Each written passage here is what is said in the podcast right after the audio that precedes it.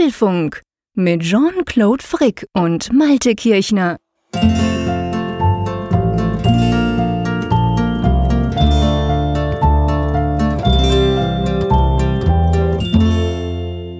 Herzlich willkommen zum Apfelfunk 98. Meine Güte, schon die 98. Ausgabe, die der liebe Malte an der Nordsee und ich, der Jean-Claude, hier in Bern aufnehmen. Dieses Mal, das sei gleich am Anfang verraten, ein bisschen früher. Wir nehmen das Ganze nämlich am Sonntag, dem 7. Januar auf. Und ja, ich glaube, äh, treue Hörerinnen und Hörer wissen, ihr wisst schon warum, oder Malte? ja, mittlerweile müsste es sich rumgesprochen haben. genau, Malte Nachwuchs hat sich angekündigt. Ähm, wir harren beide schon, ich bin inzwischen auch schon ziemlich nervös, muss ich ehrlicherweise zustehen. Ähm, wir harren dem Release-Termin und drum, da wir nicht so ganz sicher sind, wann es dann ist, haben wir gedacht, komm, wir ergreifen die Gelegenheit beim Schopf, nehmen ein bisschen früher auf. Wir gucken dann, wann wir die ganze Folge online stellen. Wir können das, glaube ich, mit gutem Gewissen tun, lieber Malte, weil, ähm, ja, ich sage mal, wir haben super spannende Themen heute, keine Frage, aber es ist ja jetzt noch nicht so am 7. Januar, dass die Newsfront schon wieder voll am Laufen ist, oder? Nein, es ist noch recht ruhig nach einem Dezember, der ja nun eigentlich über alle Maßen voll mit News war. Das hat uns ja überrascht vergangenen Monat. Aber jetzt läuft es dann doch gemächlich an. Aber nichtsdestotrotz, also ich finde die Themen, die wir da auf der Liste haben, die sind schon ziemlich gut und so in der Fülle würde ich fast sagen, als wenn eine Woche gelaufen ist. Ja, das ist definitiv so, da hast du völlig recht. Lass uns mal kurz die Themen anreißen. Zuerst natürlich, ich meine, ein Thema, das sich völlig aufdrängt, das letzte Woche extrem hochgeschossen ist, ist natürlich die CPU-Sicherheitslücke. Das konnte man überall lesen, ein riesiger Supergau für Intel, aber eben nicht nur. Und was genau das für Apple-Nutzer bedeutet, das werden wir mal so ein bisschen genauer beleuchten. Das Thema Batterie hat uns auch wieder im Griff. Wir sprechen darüber, wie sich das bei den Android-Smartphones auswirkt bzw. nicht auswirkt und warum das so ist. Genau, und dann werden wir über AR-Kit sprechen, nämlich dass Entwickler da offenbar ziemlich zurückhaltend sind. Was wir uns gar nicht erklären können. ja, stimmt. Ja, das nächste Thema ist im Grunde auch ein Entwicklerthema, aber ja auch ein Nutzerthema. Es geht darum, der Pro-Gedanke und die Pro-Apps für iOS. Da ist nämlich jetzt eine prominente Programmierschmiede, die hat ihre App ja sozusagen zurückgezogen. Die haben gesagt, das lohnt sich nicht, wir verdienen zu wenig damit. Und das nehmen wir zum Anlass, mal darauf zu blicken, wie es sich mit den Pro-Apps überhaupt so verhält. Ja, ganz genau. Und dann werden wir natürlich noch die Umfrage der Woche auflösen. Die ist da zwar ein bisschen kürzer gelaufen, aber das spielt überhaupt keine Rolle. Wir haben, es haben wieder unglaublich viele Leute mitgemacht. Das sei an dieser Stelle schon verraten. Und wir haben auch eine neue spannende Umfrage dann für die nächste oder für die neue Woche. Aber lass uns gleich mal einsteigen mit dem, ja, mit dem Thema, das man auch in der, ich sag mal, technikfernen Presse überall lesen konnte. Da gab es ja teilweise auch ganz witzige Geschichten, die wollen wir jetzt hier nicht näher beleuchten von äh, Journalisten, die keine Ahnung hatten und halt irgendwie über CPU und Sicherheit und Design sprechen mussten. Habt ihr sicher mitbekommen. Ja. Ähm, auf jeden Fall ähm, diese, diese große, große Lücke, wo man jetzt überall drüber lesen kann. Magst du mal ganz kurz zusammenfassen, was da eigentlich das Problem ist? Ja, wenn es, wenn es dann mal so einfach zu erklären wäre. Es ist recht kompliziert. Es geht darum, dass Prozessoren, und das betrifft gleichermaßen Intel-Prozessoren, also x86, AMD glaube ich auch, und ARM-Prozessoren, dass die ein Problem damit haben, dass, ja, dass man, dass Programme Daten, sensible Daten herauslesen können. Und zwar rührt das daher, dass ähm, diese Prozessoren die denken ein wenig voraus. Also man gibt ihnen einen Auftrag, da wird was errechnet und der Prozessor denkt dann schon einen Schritt weiter und sagt, was könnte als nächste Rechenoperation kommen und da sind natürlich verschiedene Mö Möglichkeiten gegeben, aber errechnen Sie einfach mal alle parallel durch. Die Dinger sind ja heute so leistungsfähig.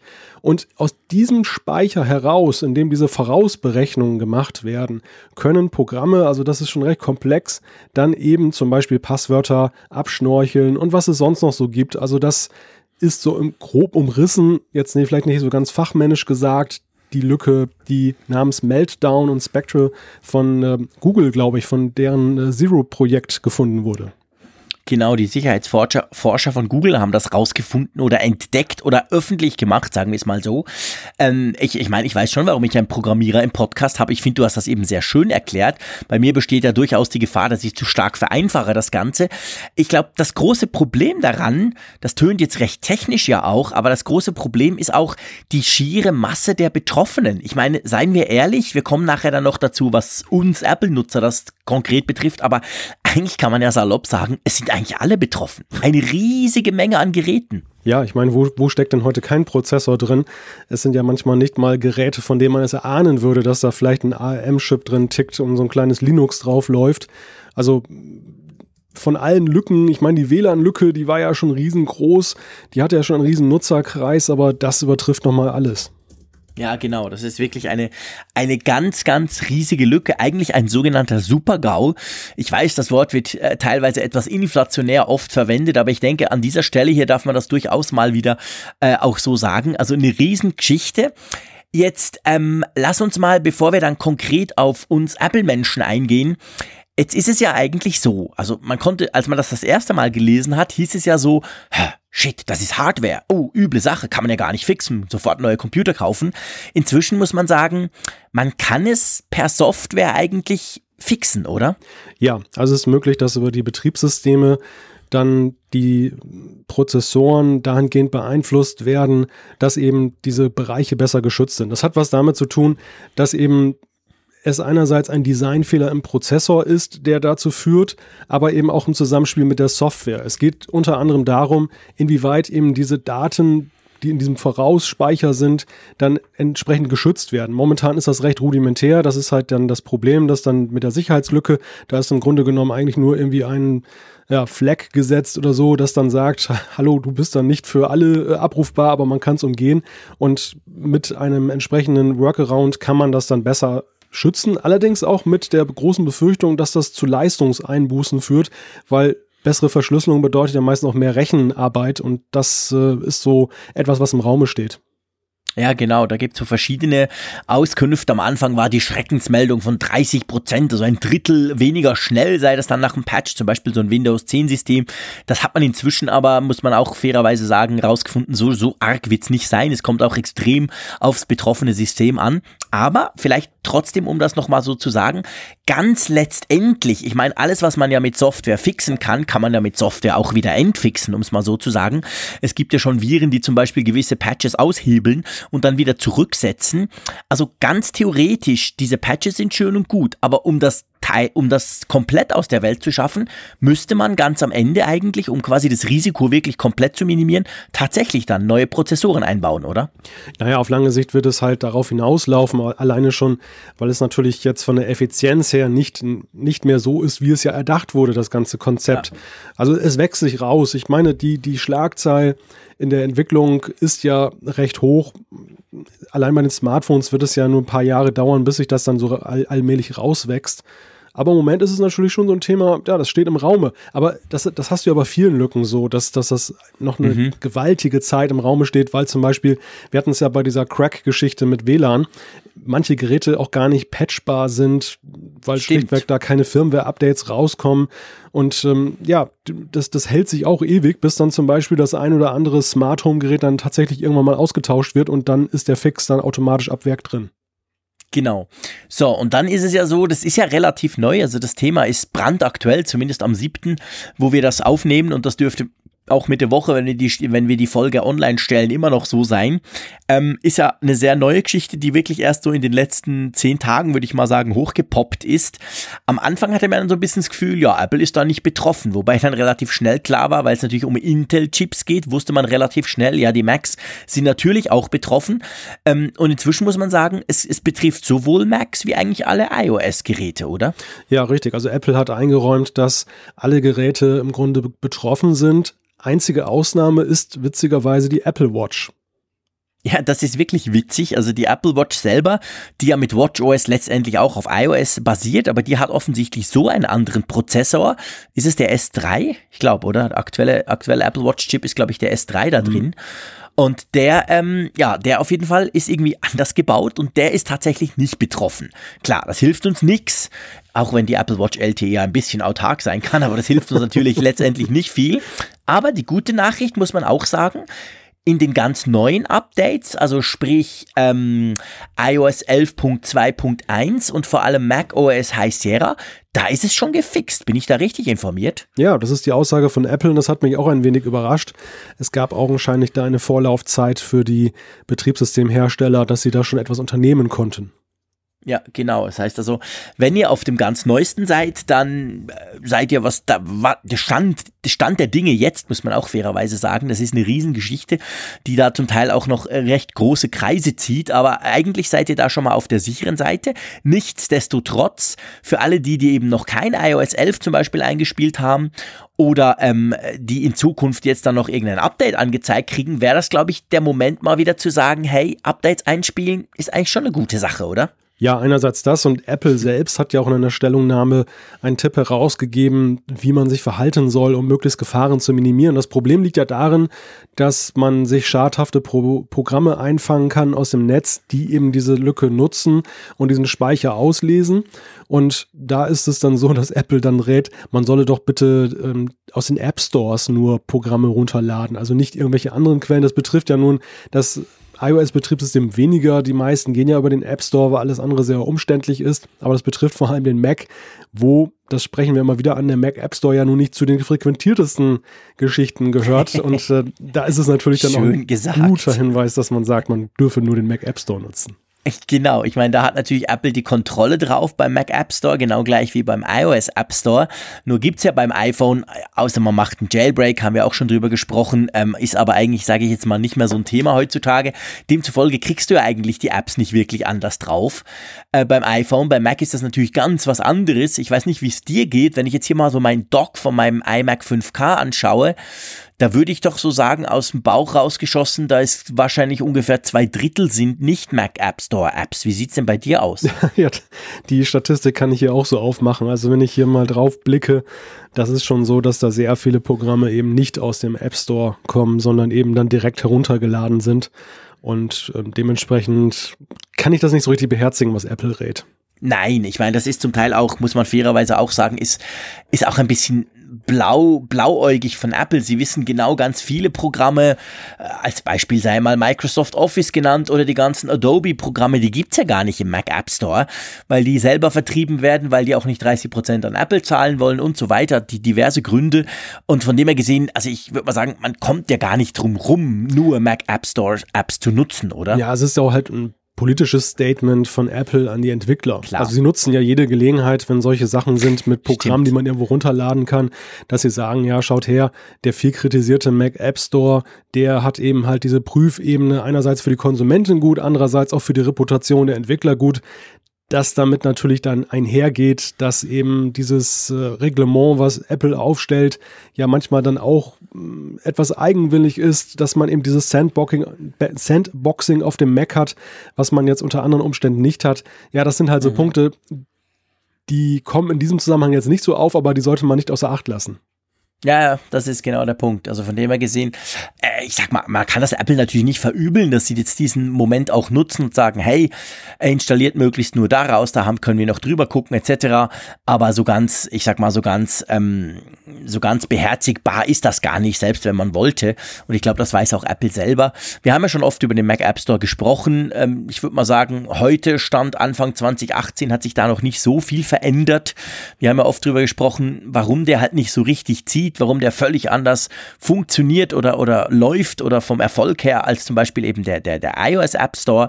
Da gibt es tausend Gründe und ähm, ja, Apple versucht natürlich nach wie vor da ein bisschen ein paar Leute hinzuziehen. Ja gut, ich würde mal sagen, wenn du nichts dagegen hast, machen wir um diese CPU-Sicherheitslücke mal einen Punkt. Ich habe zwar so das Gefühl, das wird uns noch eine Weile beschäftigen. Da wird wahrscheinlich noch mehr rauskommen, äh, von dem her gesehen. Aber trotzdem so mal für, die, für das Wichtigste Aktuelle im Moment würde ich sagen, ist es das, oder? Genau, es ist eine Fortsetzungsgeschichte und wir schauen mal, wie sich das weiterentwickelt. Also nebenbei bemerkt noch zum Thema App Store ich bin ja wirklich ähm, interessiert daran, wie, inwieweit Apple das überhaupt überprüft oder wie sie das überprüfen, dass eben mhm. diese, diese Lücken nicht ausgenutzt werden. Weil es ist ja schon recht diffizil und ich glaube auch die Analyse dessen äh, ist ja nicht ganz so einfach und wahrscheinlich auch arg aufwendig. Gut, ich meine, es sind nicht so viele Apps, die jetzt im Mac App Store drin sind, aber zum Beispiel bei iOS äh, stelle ich mir schon die Frage, wie sieht denn deren Testlauf oder der veränderte ja. Testlauf jetzt aus, dass sie tatsächlich ausschließen wollen, dass da solche schadhaften Apps nicht reinkommen? Ja, das ist, das ist definitiv eine große Frage. Ich meine, klar, bei iOS hast du, ich sag mal, auf Betriebssystemseite, du korrigierst mich, du bist der Entwickler, hast du ja noch mehr Einschränkungen, als, als du das beim Mac App Store hast. Da hast du zwar auch mehr, als wenn du was direkt äh, quasi aus dem Internet oder, oder von, einem, von einer DVD installierst, aber ähm, es ist ja bei iOS ist es ja generell so, dass es noch mehr abgeschottet ist. Aber stimmt schon, ich frage mich auch. Ich meine, wir haben ja leidvolle Erfahrungen schon gemacht ähm, mit, mit der iOS App Store Kontrolle, sag sage ich mal, mit unserer Funkgeräte-App. Ähm, aber ob sie das wirklich so genau anschauen, dass sie ausschließen können, dass einer, der jetzt so ein iOS 10 Gerät quasi hacken will anhand dieser Lücke, ja, also das ist schon die Frage. Ja, also diese Abschottung, die ist sicherlich richtig, aber auf der anderen Seite ist es ja eben so, ich denke, so eine Chart-App wird sicherlich im Gewand einer normalen App kommen. Das heißt, äh, ja, das, das wird sich im Hintergrund abspielen und es ist ja nicht so, dieser Bereich des Prozessors scheint ja gerade nicht abgeschottet zu sein. Und wir erleben dieses Phänomen sicherheitstechnisch in letzter Zeit immer häufiger, dass die, die Tricks werden immer perfider. Also ich möchte auch an dieser Stelle mhm. kurz mal das Thema Session Replay nennen. Ich weiß nicht, ob du das ähm, so auf dem Schirm hast.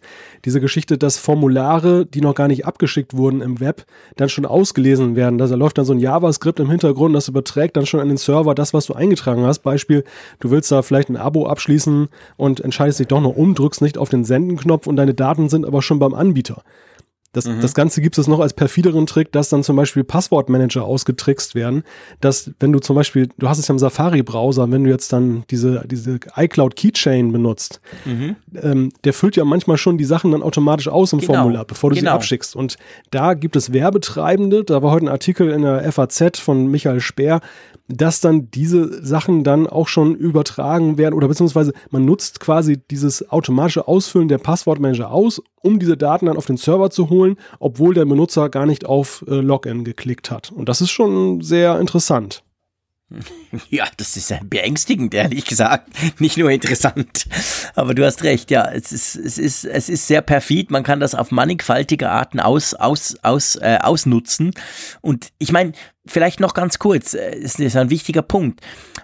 Soweit ich informiert bin, bei dieser aktuellen großen, bei diesem Supergau, bei dieser, dieser Sicherheitslücke aktuell, ich glaube, die wurde noch nicht ausgenutzt, oder? Oder zumindest die haben noch nichts darüber verlauten lassen, dass die quasi bereits in der freien Wildbahn irgendwie schon ausgenutzt worden wäre, oder? ja, ist natürlich die Frage, ob sich jemand meldet und sagt, hallo, ich habe das schon gemacht. Ja, okay, stimmt. Oder ob die Sicherheitsforscher Forscher gemerkt haben, dass irgendwo sowas lief. Ja, also ich könnte mir auch vorstellen, aufgrund der Komplexität dieser ganzen Geschichte, dass der simple Ganove jetzt anderes zu tun hat oder bessere, einfachere Wege nutzt. Meine Befürchtung ist eher, dass das so ein Instrument ist, was auch so Geheimdienste gerne nutzen würden, weil naja. das dann schon Klar. so perfide ist. Das äh, ist denen nützlicher, glaube ich, als dem Bitcoin-Ganoven, der dir nur irgendwas unterschieben will.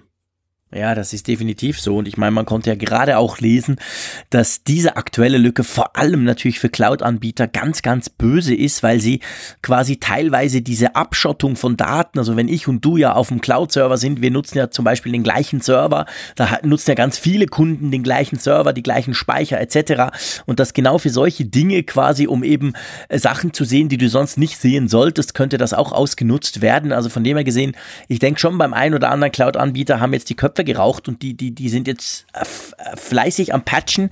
Aber wer das ausgenutzt hat, da hast du schon recht, wird das wahrscheinlich nie an die große Glocke hängen, schon gar nicht, wenn es eine staatlichen Geheimdienst ist zum Beispiel. Also alles in allem, ähm, Updates müssen installiert werden, so schnell wie möglich, wenn sie rauskommen. Alles andere letztendlich ist fahrlässig. Genau. Aber ich würd, würde sagen, dann greife ich mal deinen Faden auf, dass wir weitermachen und zum nächsten Thema übergehen. Ich leite mal ein, weil ich glaube, du kannst es besser erklären als ich jetzt, was da die Neuigkeit ist.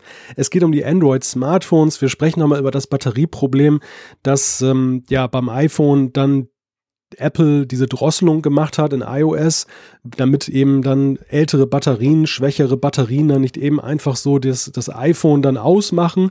Und jetzt ist die Frage mit den Android-Smartphones, wie verhält es sich dort? Und dort gibt es einen ganz interessanten Artikel, der so ein bisschen Licht ins Dunkel bringt. Ja, genau, der, der ist ein bisschen versucht. Wir haben ja im letzten Apfelfunk in, in Ausgabe 97 schon ein bisschen spekuliert, ähm, wie das denn bei, And bei Android-Smartphones aussieht.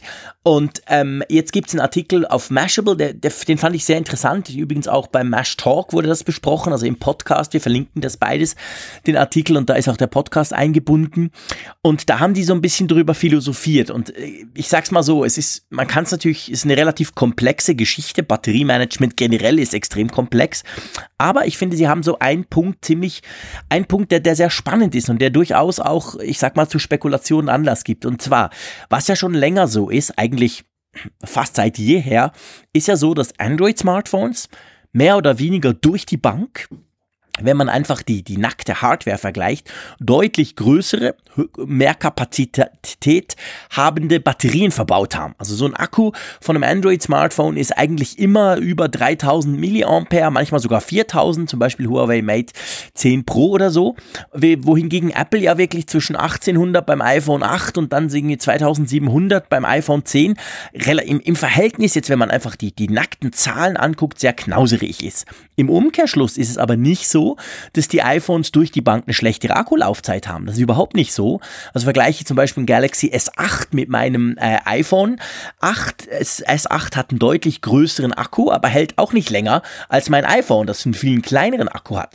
Und die, die Jungs von Mashable und die, die, die, die Spezialisten, die da diskutiert haben, haben jetzt daraus den Schluss gezogen, quasi und haben gesagt, ja gut, iOS und überhaupt Apple-Geräte, also iPhones, sind, was das anbelangt, eigentlich viel, viel ähm, effizienter. Also die, die Energieausnutzung ist viel effizienter.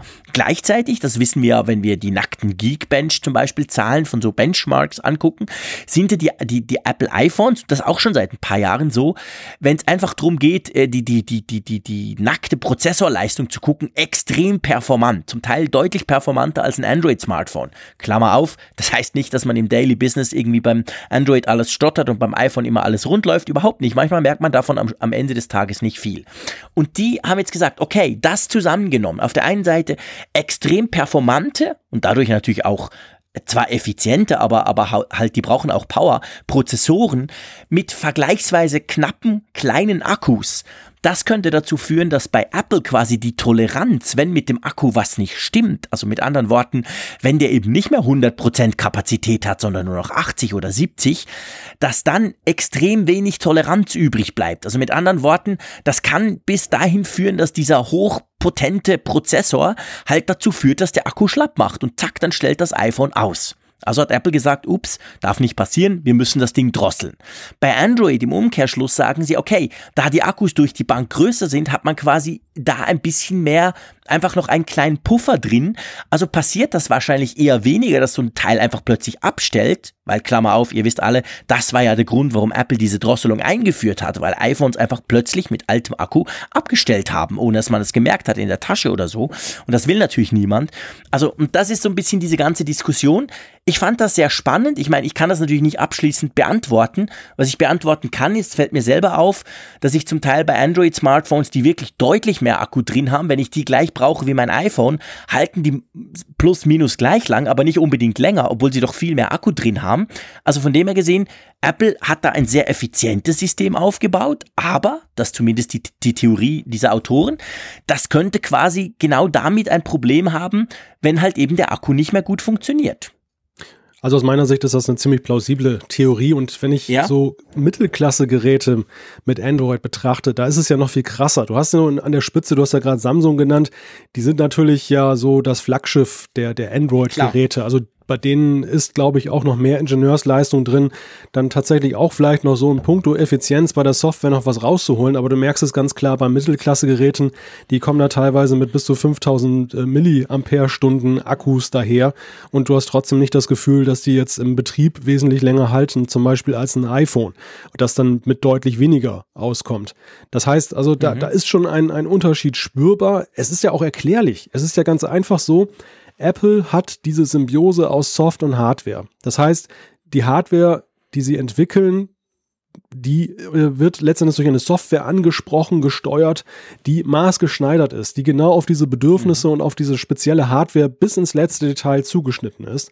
Und du hast im Gegenzug bei Android ja eine, ja, sag mal, Generalsoftware. Das ist ja eine Software, die ja nun allen möglichen Herstellern offen steht. Das heißt, so wie Linux ja insgesamt zum Beispiel auch beschaffen ist, dass es halt immer so ein bisschen, ja, wie soll ich sagen, so eine, so eine gewisse, so einen gewissen Feinschliff vermissen lässt, einfach weil es so ein Generalist ist. So ist das bei Android ja auch, dass es eben, der, dieser Hut muss auf viele Köpfe passen. Und ähm, mhm. das, denke ich, führt dann letztendlich dazu, dass das Android-System insgesamt nicht so bis ins Letzte diese Effizienz rausholt aus dem Akku, wie das Apple zum Beispiel mit seinem Power-Management macht. Ja, genau. Und das jetzt quasi in Bezug eben auf diese Batterieprobleme, auf die damit einhergehende Drosselung. Das ist quasi so ein bisschen die Theorie dieser, dieser Leute, die sagen, ja, aber das ist jetzt Apple auf den Fuß gefallen, weil quasi die Toleranzen so klein sind, dass es eben eigentlich, ähm, ich sag mal, es, es, es mag nichts, es, es, es erträgt es nicht, wenn der Akku halt nur noch auf 78 Prozent läuft. Das kann zu Problemen führen, die sich tatsächlich nur mit der Drosselung dieser hochpotenten ähm, Prozessoren äh, irgendwie managen lässt. Ich meine, wie das dann weitergeht, was, was Apple da in Zukunft machen will, dahingehend, das wissen wir ja letztendlich nicht. Wir wissen jetzt zuerst mal, dass man wahrscheinlich dann in Zukunft wird den Status des Akkus irgendwie anschauen können, direkt auf dem Gerät selber, gucken können, wie der ungefähr steht, dass man selber eine Ahnung hat, ob ob sowas, ob so ein Drosselungsprozess quasi eintreten könnte oder nicht. Aber es ist schon eine spannende Geschichte, definitiv. Und ähm, vielleicht eine mögliche, für mich definitiv plausible Erklärung dahingehend, warum eben Android, auch die, die Hersteller ganz locker gesagt haben, hey, hey, wir drosseln nicht. Ganz einfach, weil die an diesem Punkt wahrscheinlich einfach noch ein paar Reserven haben, die eben Apple vielleicht mit seiner hocheffizienten Bauweise nicht hat.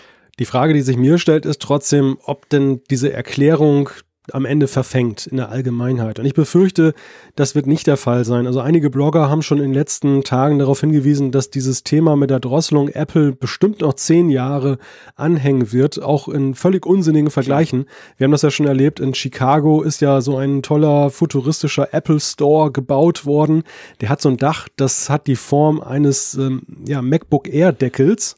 Und da hatten die jetzt Probleme mit Schnee und, und ähm, Eis, was dann dazu führte, dass dann um, drumherum abgesperrt werden musste. Und da, da hat dann auch eine, eine Lokalzeitung in Chicago gleich dann diese Analogie gezogen zu diesem Akku-Desaster, in Anführungszeichen.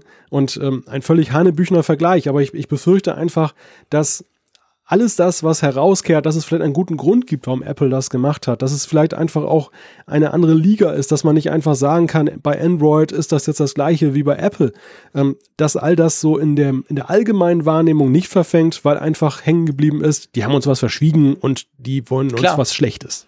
Ja, definitiv. Also ich meine, das, das ist definitiv auch, um das Wort jetzt in diesem Podcast nochmal zu bringen, ist jetzt PR-mäßig und überhaupt vom, vom, vom ganzen Standing her für Apple definitiv ein Super-GAU. Weil, weil genau das ist. Also ich meine, wir haben letztes Mal drüber gesprochen. Ich habe gesagt, hey, das ist seit 14 Monaten der Fall. Apple sagt das so, aber ich meine, diese Verschwörungstheorien, dass das Zeug langsamer wird, die gibt's ja schon seit vielen, vielen Jahren.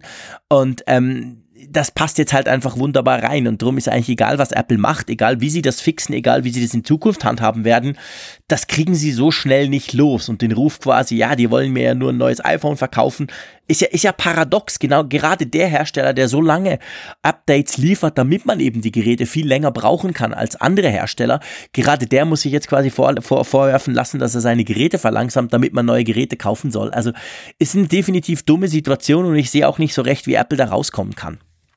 Ja, ich denke, die Zeit wird es langsam rauswachsen lassen, aber das ist wirklich ein langwieriger Prozess. Also da werden wir sicherlich noch ein paar Jahre dran knabbern müssen an dieser Geschichte. Ja, das denke ich auch. Und es wird auch immer wieder mal ein Thema sein. Ähm, ja, mal gucken, wie das weitergeht. Ähm, ich, ich mache mal einen Sprung. Weiter geht's bei unserem nächsten Thema und vor allem offensichtlich nicht ganz so weiter geht's, wie Apple sich das vorgestellt hat, nämlich bei AR-Kit-Apps. Du hast vorhin einen leicht lakonischen Kommentar am Anfang gemacht zu dem Thema. Erklär mal kurz, um was es geht und dann lass uns das mal ein bisschen analysieren. Ja, gerne. Also auf der Weltentwicklerkonferenz im vergangenen Juni hat Apple ja eine neue Programmierschnittstelle vorgestellt namens AR-Kit. AR-Kit, das steht für Augmented Reality und das ist dann halt die Erweiterung der Realität. Also man nimmt das Kamerabild von seinem iPhone oder von seinem iPad und reichert das dann um Bildschirminformationen an. Macht zum Beispiel Spiele draus, die dann so magisch auf dem Couchtisch plötzlich erscheinen oder ein Navigationssystem, wo dann Pfeile auf der Straße dann in der Richtung sind, wo ich hin muss. All das ist damit möglich. Wir haben ja hier auch schon ein paar Mal drüber gesprochen, welche Ideen es da gibt. Zum Beispiel ja eben auch dann ein Lineal, was man anlegen kann, um dann Dinge auszumessen zu Hause. Ein IKEA-Regal, das du dir mal virtuell in dein Wohnzimmer stellen kannst. Genau. Und da gibt es allerhand Ideen und Apple hat ja das Thema AR als das große Thema auserkoren, so dass das Zukunftsthema, da soll noch viel kommen.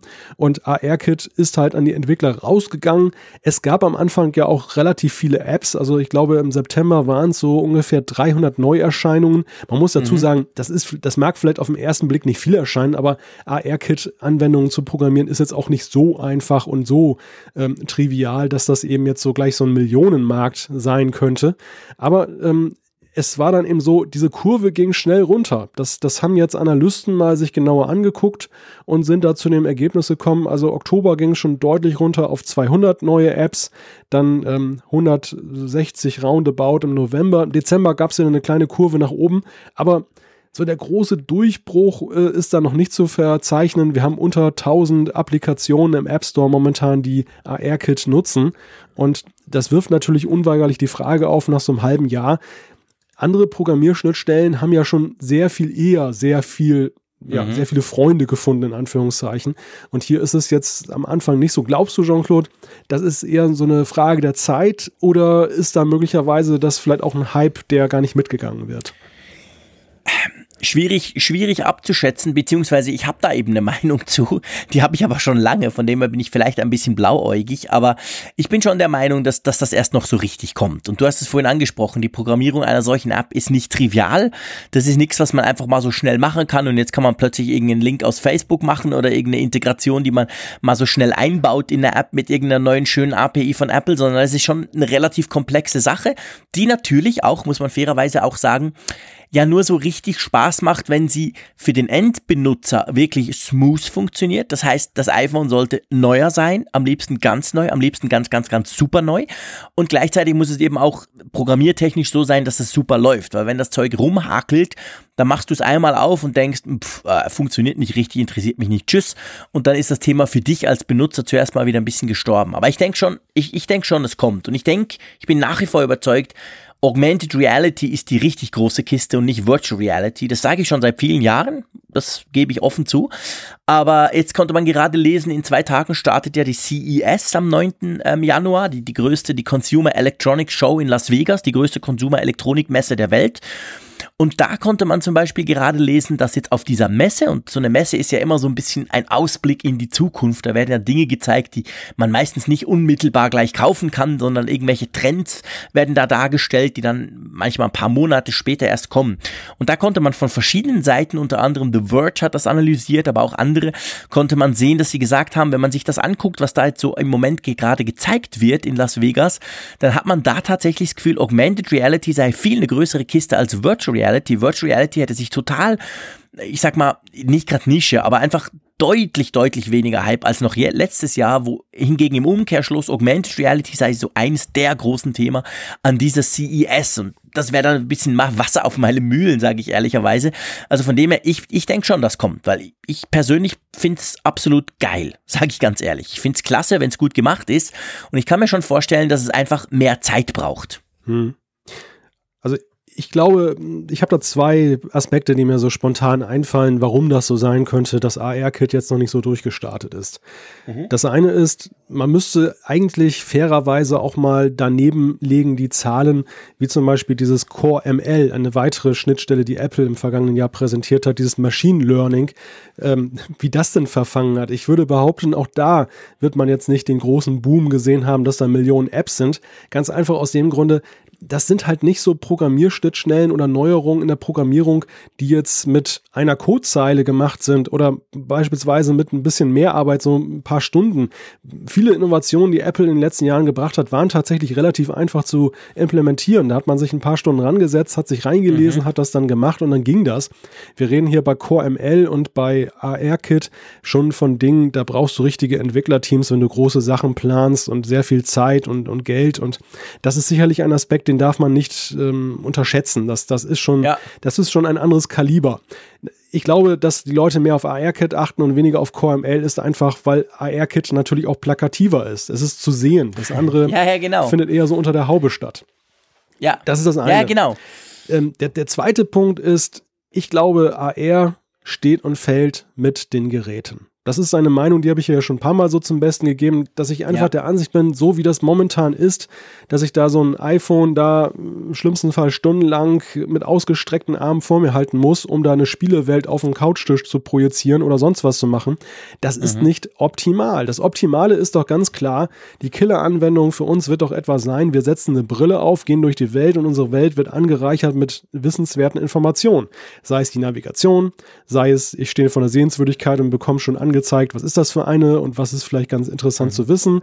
Oder mhm. eben, dass eben meine Tweets und alles Mögliche in mein Gesichtsfeld landen, ohne dass ich ständig eine Uhr hochheben muss oder ein Smartphone. Und ich glaube, das ist das Große, was kommt, wenn AR sich durchsetzt. Und ich glaube auch eher, so wie du, dass AR die Zukunft gehört. Ganz einfach, weil das Spektrum der Möglichkeiten, das zu verknüpfen mit der Realität, ein ganz anderes ist. Bei der VR ja. ist es ja das Problem, einerseits viele werden davon seekrank, okay, das kann man vielleicht irgendwann nochmal beheben. Das mhm. andere ist, es ist eine geschlossene Welt. Es ist wirklich so, es reduziert ja. sich wirklich auf geschlossene Räume und diese Räume zu kreieren ist ja auch ungleich aufwendiger, weil ja du viel mehr Details berücksichtigen musst, als wenn du bei AR einfach nur ein paar Elemente in die echte Realität reinklebst. Ja, ja, natürlich, das ist genau der Punkt. Und ich finde auch, seien wir ehrlich, es ist faszinierender, wenn du in deiner normalen Umgebung irgendwelche virtuellen Dinge siehst. Sei das eben, du hast jetzt gesagt, wenn du quasi unterwegs bist, irgendwo als Tourist oder so, dann ist es ja auch super praktisch, du lässt dir irgendwas einblenden. Und VR krankt halt immer noch dran. Und ich meine, es gibt jetzt VR nicht seit gestern erst, es gibt ja doch schon eine Weile und die Computer wurden in der Tat immer schneller. Aber seien wir ehrlich, selbst mit einem super geilen Mega-Setup für 5000 Schweizer Franken, ein Gaming-PC, der dich wegbläst. VR sieht einfach immer noch virtuell aus. Das sieht einfach nicht echt aus. Wenn das mal so echt aussieht wie die Wirklichkeit und ich dann quasi wirklich richtig virtuell irgendwo rumlatsche und, und irgendwelche lustigen Dinge tue in Games zum Beispiel, dann mag das was anderes sein. Aber egal wie gut die Hardware ist, das sieht halt immer noch einfach nach Computer generiert aus. Und das hat AR nicht. AR ist natürlich primär mal deine normale Umgebung mit, klar, computergenerierten, aber das sollen sie ja auch nicht anders sein, Dingen drin und ich finde diese Kombination sehr faszinierend. Aber ich gebe dir natürlich recht, es ist das, das, das Blicken durch Smartphone und irgendwelche Sachen sehen, das ist zwar lustig, aber das ist jetzt noch nicht der Weisheit letzter Schluss. Das ist definitiv so. Und wir haben es ja schon ein paar Mal besprochen. Wir haben über, über die Google Glasses damals gesprochen.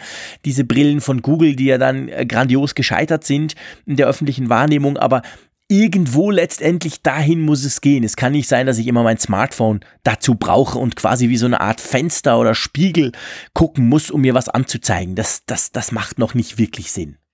Es gibt ja mannigfaltige Möglichkeiten. Die Brille ist sicherlich eines, ein hoch umstrittenes Thema. Das andere ist aber ganz profan im Auto, in die Windschutzscheibe könnte Stimmt. sowas integriert werden. Und das wäre. Gibt es ja zum Teil, zumindest ja. im Navigationsbereich schon. Genau, genau. genau. Das, ist, das ist momentan noch recht rudimentär, aber da ist noch sehr viel Luft nach oben. Und es würde einerseits die Ablenkung dann von dem Verkehr reduzieren, sage ich mal, ganz kompensieren nicht, weil wenn sich da irgendjemand seine ganzen Tweets alle durchliest während der Fahrt, ist das sicherlich auch nicht so hilfreich. Aber besser er tut es mit Blick auf die Straße und auf den Vordermann, als wenn er dann eben sein Smartphone da unter der unter dem Lenkrad da äh, liegen hat.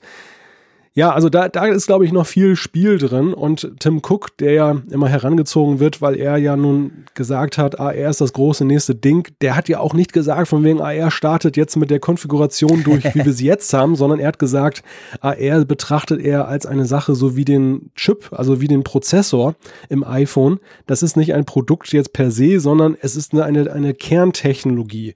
Und eine Technologie, ja. das wissen wir alle, die braucht manchmal etwas Zeit. Nehmen wir nur mal als Beispiel Touchbildschirm wie, wie lange gibt es denn schon Touchbildschirme und das hat sich nie durchgesetzt? Einige sagten schon, das Ding ist tot. Und dann kam mhm. 2007 das Smartphone. Ja, und seitdem gibt es nichts anderes mehr, was also ja. zukunftsweisend ist. Ja, genau. Also ich denke auch, wir, sind, wir stehen da noch ganz, ganz am Anfang und das jetzt quasi schon, äh, schon, schon zu Grabe tragen zu wollen oder als Misserfolg oder als zu wenig großer Erfolg titulieren zu wollen, das ist viel zu früh. Wobei, klar, du hast es erwähnt, der Tim Cook hat halt auch schon ziemlich die Werbetrommel äh, da, dafür, dafür getrommelt und ja, jetzt kann er sich natürlich vorwerfen lassen, dass man sagt, hey, ist ja schön und gut, aber wo geht's denn hin?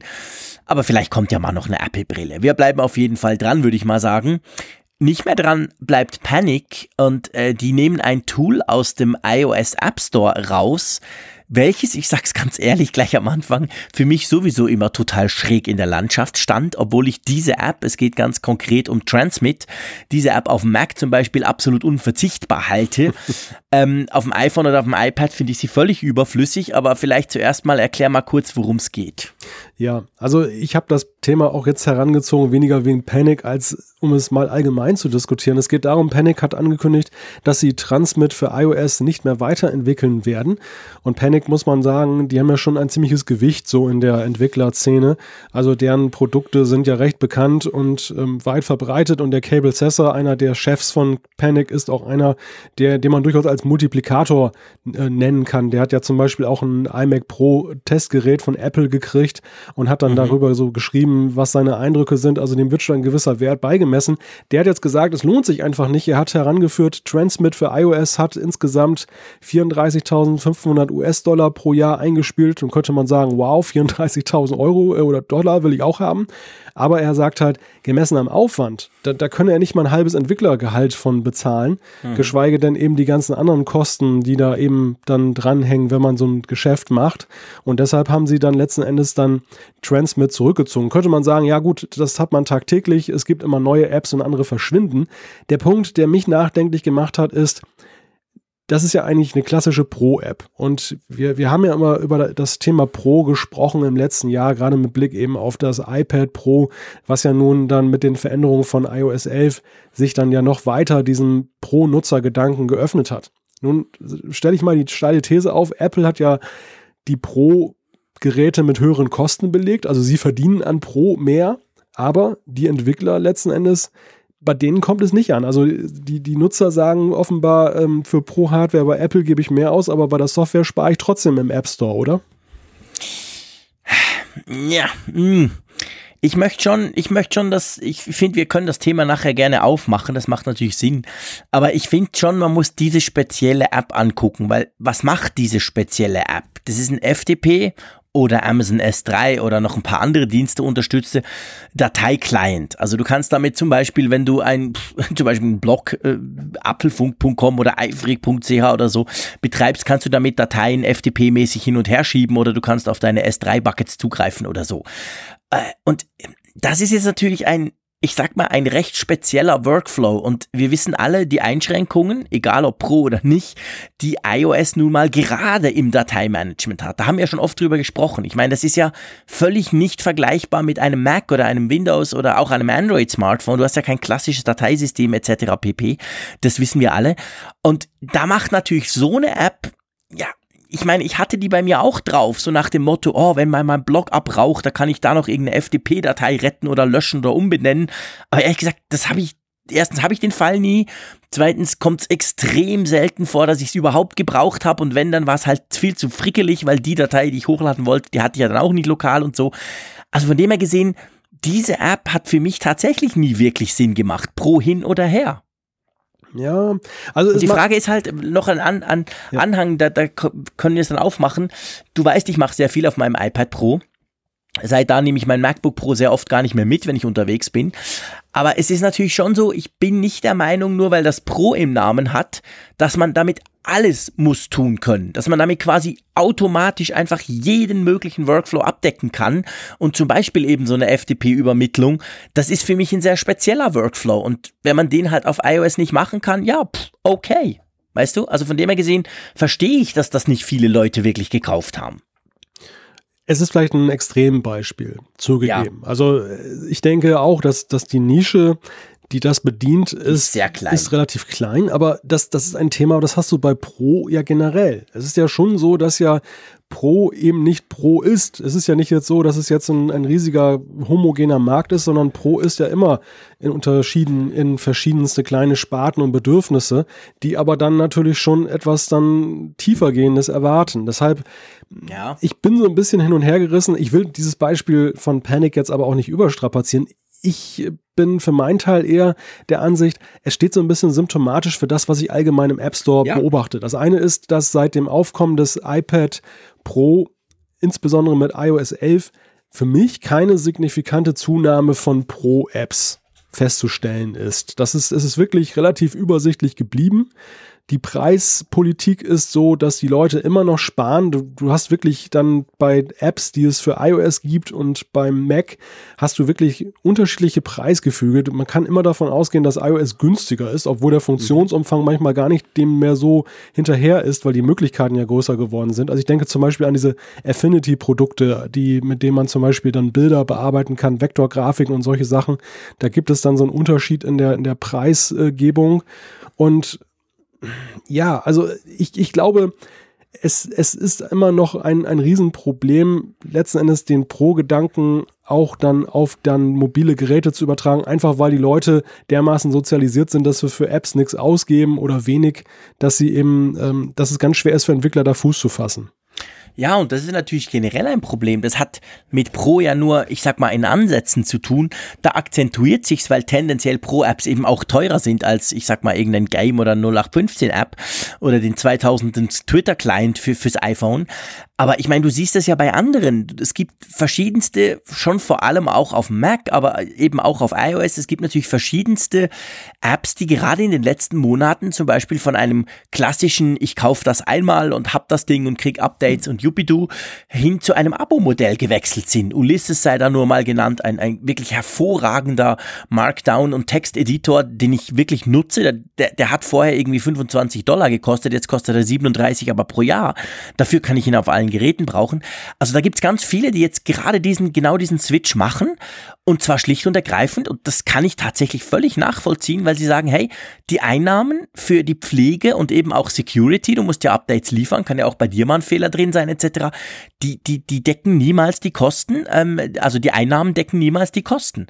Also von dem her denke ich, ist das auch ein ganz generelles Problem, das wahrscheinlich pro Apps, die eben halt teurer sind, natürlich noch viel mehr betrifft, weil da wahrscheinlich noch viel weniger Leute bereit sind, Geld dafür auszugeben. Ja, ja, und wir haben eine Diskrepanz in der Darstellung. Apple rühmt sich ja immer, dass sie ja Milliarden eingenommen haben für die Entwickler primär. Natürlich, sie selber kriegen ja auch dann ungefähr 30 Prozent von diesem Kuchen ab. Und man denkt im ersten Moment, wow, das ist echt eine Geldmaschine der App Store. Da, das ist die Zukunft des Softwaremarktes. Aber wenn man dann genauer hinguckt, ist es so, ja, einige verdienen da richtig gut. Das ist sicherlich richtig. Aber viele verdienen eben so viel, dass es sich eigentlich eher nur rechnet für jemanden, der das so nebenberuflich macht. Der jetzt zum Beispiel eine witzige Idee hat für eine App, realisiert die mal so am, nach Feierabend und äh, verdient dann da irgendwie ein paar tausend Euro, damit dann, damit er seine Unkosten einerseits deckt und andererseits vielleicht ein kleines Zubrot hat. Aber es reicht wirklich bei vielen nicht dafür, dass man wirklich selbst ein Einmannunternehmen durch die Zeit bekommt. Ja, und das ist natürlich eine Entwicklung, die hat sich, die hat sich verstärkt in den letzten Jahren. Liegt natürlich auch dran, weil wir Millionen und Millionen von Apps haben. Am Anfang konntest du durchaus noch mit einer App und einer guten Idee, die es vielleicht nicht schon 10.000 Mal gibt, wirklich nicht nur richtig, da konntest du richtig dicke Kohle machen. Inzwischen, klar, sieht man natürlich, das sind die ganz Großen, die einfach quasi sagen, weil wir alle nur noch Smartphones brauchen, jetzt ein bisschen akzentuiert, äh, vereinfacht ausgedrückt, muss ich eine App haben. Äh, das sind Facebook, Google, Microsoft etc. Logisch haben die Apps, logisch lassen die sich was kosten, denen ist scheißegal, was da am Schluss rauskommt, weil letztendlich ist das der Zutritt auf ihre Plattform quasi. Aber dazwischen, da gebe ich dir recht, klafft eine Riesenlücke. Ich meine, Trotzdem, Apple hat ja jetzt auch gerade wieder um die Weihnachtstage eine, eine, Medienmitteilung verschickt, wie toll der App Store lief. Es wurde noch nie so viel Geld ausgegeben, runtergeladen etc. Man konnte eine Studie lesen, gerade vor ein paar Tagen, dass der App Store, was eben die Umsätze und die Einnahmen anbelangt, den Google Play Store um Lichtjahre abhängt. Also quasi beim Google Play Store ist es ja noch viel schlimmer. Da sind die, die, Leute überhaupt nicht bereit, Geld auszugeben. Sprich, jede App hat Werbung, egal was sie ist. Überall poppen irgendwelche schrecklichen Fenster auf. Ich gebe es zu, ich hasse das. Ich brauche grundsätzlich keine Apps mit Werbung drin. Wenn ich sie nicht kaufen kann, lösche ich sie halt wieder. Ähm, also von dem her gesehen, das ist natürlich ein Riesenproblem, das nicht nur Apple betrifft, aber bei Apple ähm, ich sag mal, fließt der Dollar noch mehr. Bei Google ist es noch viel schlimmer. Da ist offensichtlich die Gratis-Mentalität der Leute und der Nutzer noch viel ausgeprägter. Woher das kommt, da kann man natürlich trefflich spekulieren. Aber ähm, es ist schon, ich gebe dir recht, es ist ein Problem, weil ich, ich sehe dann in Zukunft eigentlich, wenn du ja sowieso weißt, du kannst keine Kohle verdienen äh, und im Umkehrschluss nur die Großen, die es halt machen, weil sie müssen, beziehungsweise weil sie sagen, ich muss ja auf dem iPhone sein, keine Frage, da ist wurscht, was kostet, ähm, dann, dann gibt's natürlich eigentlich, das, das schadet dem App Store als Ökosystem massiv, oder? Ja, es schadet auch den Geräten. Denn ja, klar. wenn du ein iPad Pro rausbringst, erfahrungsgemäß bei Computer und Software ist die halbe Miete. Warum hat sich dann zum Beispiel Linux damals als Desktop-Betriebssystem gegen Windows nie durchsetzen können? Technologisch war es ja zweifellos überlegen und günstiger mhm. sowieso. Aber das Problem war einfach, dass viele Anwender dort geblieben sind, weil ihre Software auf Windows gelaufen ist. Egal wie fehlerbehaftet das System war und wie, egal wie sehr sie sich darüber geärgert haben. Aber am Ende war es so, die Software gab den Ausschlag und so toll eben auch ein iPad Pro ist, so toll eben auch die Apple-eigenen Apps sind, die es dann dafür gibt. Aber Apple kann ja nicht alle Eventualitäten abdecken und so, so bleibt es dann letzten Endes, dass glaube ich schon dann eben das Angebot an Drittsoftware an diesen Pro-Apps dann schon von großer Bedeutung ist, damit das auch ein Erfolg wird, damit, damit die Leute wirklich sagen, komm, ich verzichte auf meinen Mac oder auf meinen PC und mir ja. reicht dann ein iPad Pro. Ja, ja, ja, klar, das ist definitiv so. Und ähm, ja, da muss natürlich jeder selber wissen, was er eben für Tools braucht. Also von dem her gesehen, ähm, ja, das haben wir schon oft diskutiert. Mir reichen die gängigen Tools und die gibt's halt alle auf dem, iPhone, auf dem iPad. Und damit kann ich meinen Workflow fast, fast komplett, nicht komplett, aber fast komplett abdecken. Darum bin ich so ein Fan vom iPad Pro, einfach weil ich auch massiv Gewicht spare dadurch. Nicht unbedingt Geld, das geben wir gerne zu. Könnt ihr auch ein MacBook äh, dafür kaufen. Aber ähm, ja, für mich stimmt das. Aber es ist schon so. Also es ist nicht so, dass man mit dem Pro Gerät pro Nutzer zieht und die dafür dann bei den Pro-Apps richtig Geld liegen lassen. Das funktioniert offensichtlich nicht. Auch wenn ich finde, um das nochmal zu sagen, die Geschichte von Panic macht für mich absolut Sinn, pro hin oder her, weil ehrlich gesagt ein FTP-Client auf dem iPhone oder auf dem iPad was soll das? Ich lasse mich gerne überzeugen von euch, liebe Hörerinnen und Hörer. Ihr dürft, dürft mir gerne schreiben und, und mir euren Workflow bringen, falls ihr sowas wirklich nutzt. Aber das hat für mich von Anfang an nie Sinn gemacht. Ich habe es einfach gekauft, weil ich auch Panic, die Firma hinter Transmit, total cool finde und weil ich Transmit auch brauche lokal. Das wurde dann schön gesynkt, das war natürlich ganz praktisch, aber ja, äh, das ist schon ein Spezialfall, oder? Ja, äh, sicherlich ist es ein Spezialfall, aber ich für mich stelle halt eben auch fest, dass für mich ein Umstieg auf dem iPad Pro als einziges Gerät oder als Hauptgerät einfach nicht in Frage kommt, weil ich zu denen gehöre, die eben dann doch dann für solche Sachen einen FTP-Client brauchen, die eben andere Apps brauchen, die es dann nicht fürs iPad gibt und letzten Endes ähm, ist es halt nur ein, ein Teil eben dessen, was ich den ganzen Tag so treibe, was momentan auf dem iPad Pro darstellbar ist. Ja klar, also ich glaube, das geht den meisten so letztendlich. Ich denke aber auch, und das ist natürlich auch wieder, wieder dem Tim Cook, muss man sagen, zuzuschreiben, die Idee, die er ja von Anfang an beim iPad Pro immer groß gesagt hat, er hat, war, ist ja selber hingestanden, gesagt hat, ich arbeite nur noch auf dem iPad Pro. Ich denke, die Idee die ist und war von Anfang an auch falsch und auch falsch kommuniziert. Die hat auch Begehrlichkeiten oder Erwartungen geweckt, die gar nicht erfüllt werden konnten. Weil wenn ich, wenn ich mich hier anschaue, zum Beispiel, und ich, ich meine, ich bin, mag ein Spezialbeispiel sein, aber ich arbeite halt extrem viel unterwegs. Aber auch mit MacBook Pro oder was es auch sei, mache ich nicht das gleiche unterwegs, was ich dann im Büro mache oder bei mir zu Hause an meinem tollen iMac 5K mit drei Bildschirmen dran. Also von dem her gesehen, bei mir ist es sowieso schon per se anders, weil ich unterwegs bin. Und das, was ich aber unterwegs mache, habe ich festgestellt, kann ich problemlos auf dem iPad Pro machen. Das heißt aber nicht, dass ich im Büro mein iPad Pro dann hinstelle und sage, so, das ist jetzt mein iPad Pro. Oder hier zu Hause, wenn wir podcasten, das versuche mit dem iPad Pro zu machen.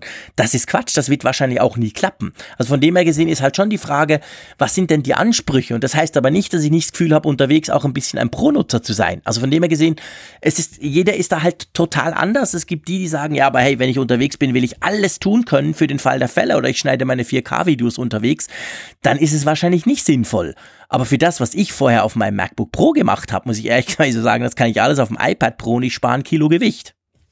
Ja, ich denke, es gibt eine Vielzahl von Tätigkeiten, die lassen mhm. sich dann mit diesen Standard-Apps abbilden, sofern dann die Unterstützung auch ist, zum Beispiel vom Arbeitgeber, dass der seine Systeme dahingehend Klar. öffnet, dass ich dann auch die entsprechenden ja, Apps dann halt nutzen kann und so. Also ich glaube, da ist eine, da ist eine gewisse Zahl, gerade bei vielen Bürotätigkeiten, da braucht es nicht Spezialsoftware. Da könnte man migrieren dorthin, da kann man vielleicht auch eben über eine zweite App sozusagen reingehen. Das ist nicht das Problem. Aber ich glaube auf der anderen Seite, und das ist ja ein generelles Thema bei Software oder bei, bei Computern, es gibt ja nicht den homogenen Nutzer. Es gibt so viele Leute, die eben mit irgendwelcher Spezialsoftware arbeiten und spezielle Use Cases haben, die kann ich eben nicht eins zu eins darauf abbilden. Und natürlich kann ich mir da irgendwelche Verrenkungen einfallen lassen, dass ich beispielsweise irgendwie über ein VPN und dann letzten Endes eine, eine Remote-Desktop-Geschichte oder so da reingehe. Aber da mhm. wird es dann ja auch schon wieder haarig. Also das ist ja dann Klar. auch nicht mehr so angenehm, als wenn ich die nativen Apps nutze. Nein, nein, klar, das ist absolut richtig. Und von dem her gesehen, eben, es ist immer ein Abwägen, ein, ein ich finde, es macht überhaupt keinen Sinn, einfach per se mal zu sagen, ich mache das jetzt und dann nervt man sich. Man muss ja schon genau überlegen, wo macht Sinn und wo macht auch keinen Sinn.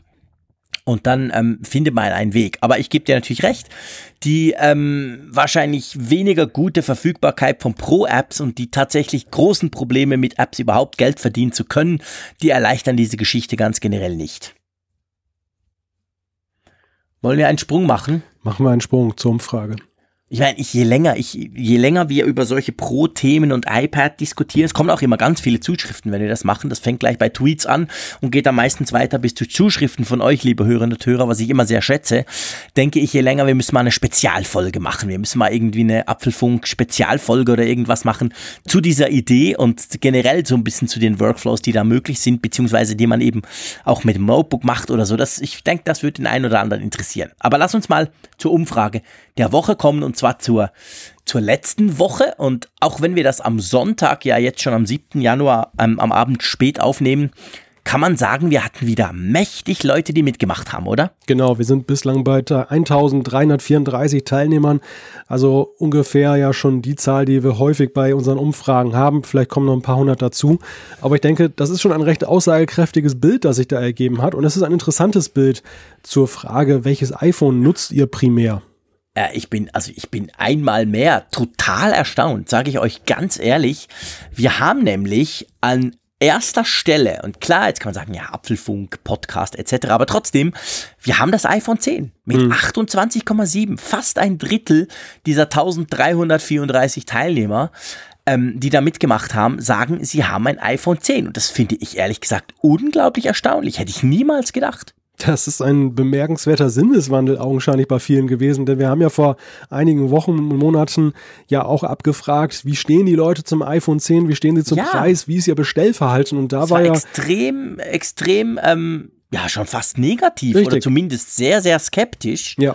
Genau, also ah. da, da war ja eigentlich die Aussage, dass viele gesagt haben, mir ist es so teuer, ich lasse es erstmal oder ich mhm. kaufe mir ein iPhone 8 oder 8 Plus und umso bemerkenswerter, dass wir jetzt ja ein, ja, nah am Drittel dran sind, die jetzt schon das neueste mhm. iPhone besitzen. Ja, und vor allem, du hast vorhin iPhone 8 und 8 Plus angesprochen.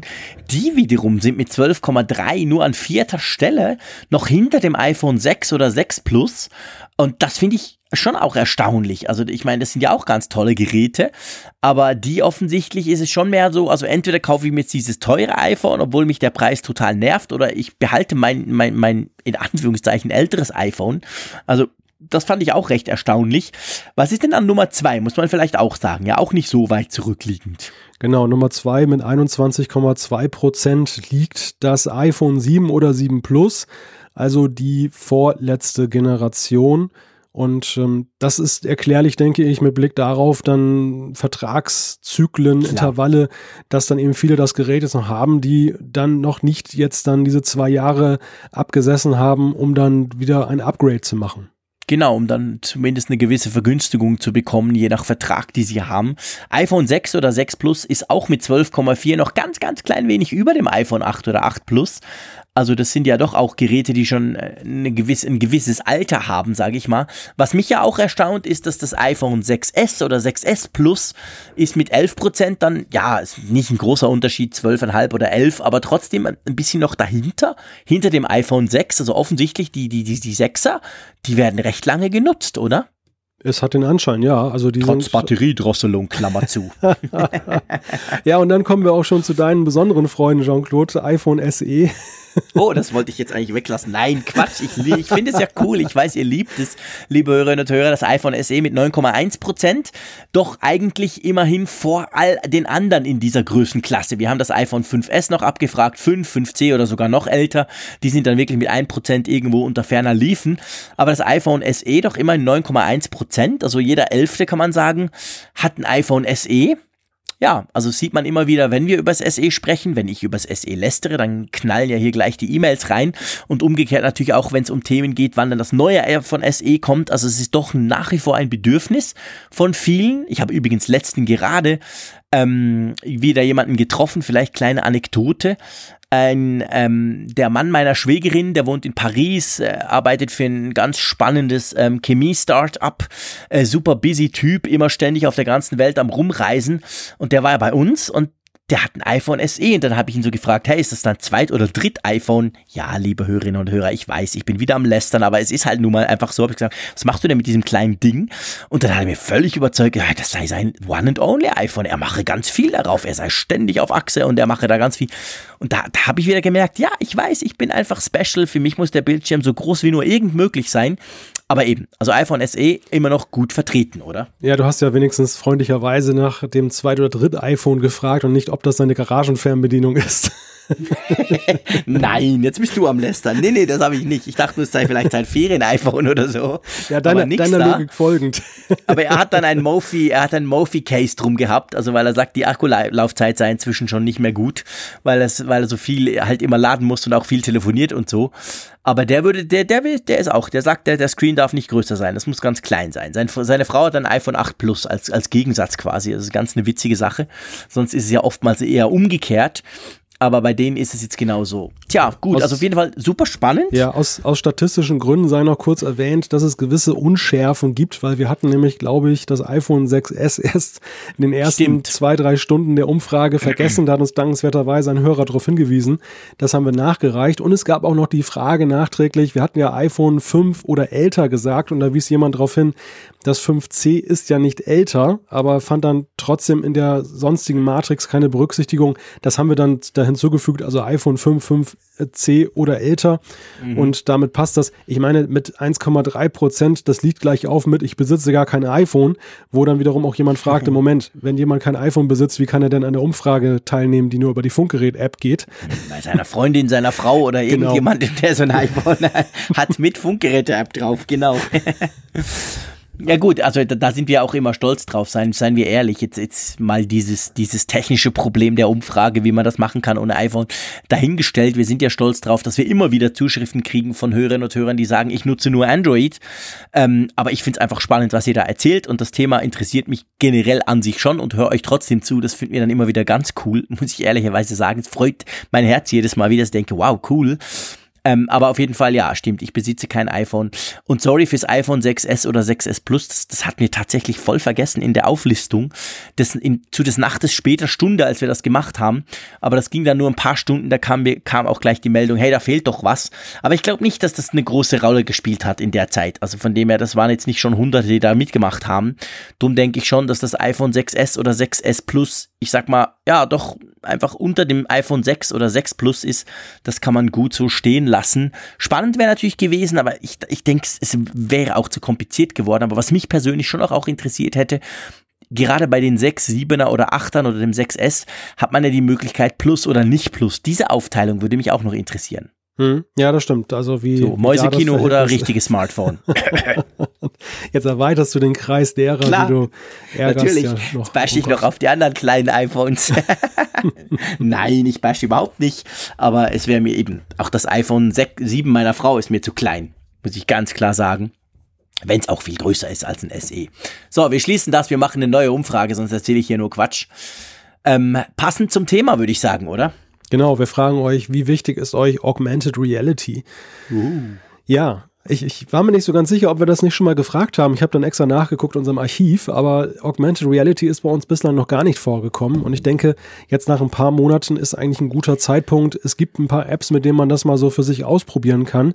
Ähm, die Frage einerseits auf die Gegenwart bezogen, aber ihr habt es ja von unserer Diskussion gehört, letzten Endes ja auch ein bisschen auf die Zukunft bezogen. Wie schätzt ihr das ein? Wie sehr wartet ihr darauf, dass da noch was passiert? Und ja, wie gefällt euch das?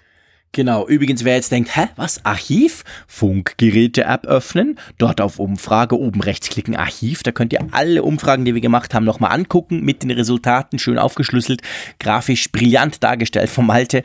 Also von dem her gesehen kann man das dort tun. Das ist schon ganz cool, dass man da noch rückblickend mal gucken kann, wer da was so ähm, quasi abgestimmt hat. So, Wir sind länger geworden, lieber Malte. Wir dachten eigentlich so nach einer halben Stunde kommen wir schon zum Feedback, aber es waren eben doch ein paar Themen, die diskutiert werden mussten. Nichtsdestotrotz schlage ich vor, wir springen ins Feedback rüber. Einverstanden? Genau, sehr gerne.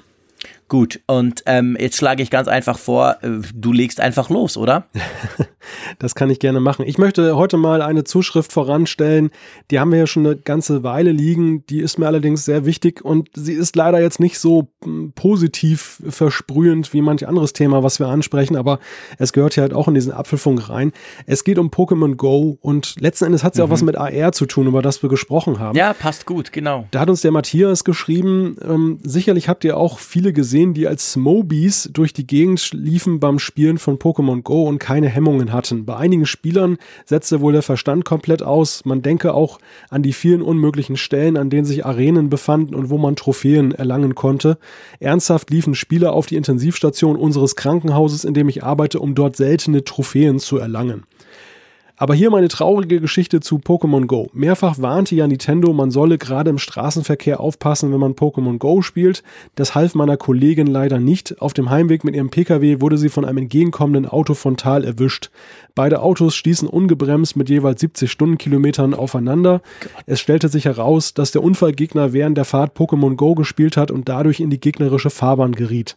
Sie ist seit einem Jahr zunächst im Krankenhaus, dann immer noch in der Rehabilitation. Sie hat eine hohe Querschnittslähmung, kann dadurch die Beine gar nicht mehr bewegen und die Arme nur sehr wenig. Sie ist nicht mal in der Lage, selbstständig zu trinken und kann nicht mal einen, einen elektrischen Rollstuhl bedienen. Mir ist wirklich der Spaß vergangen bei dem Spiel, schreibt Matthias.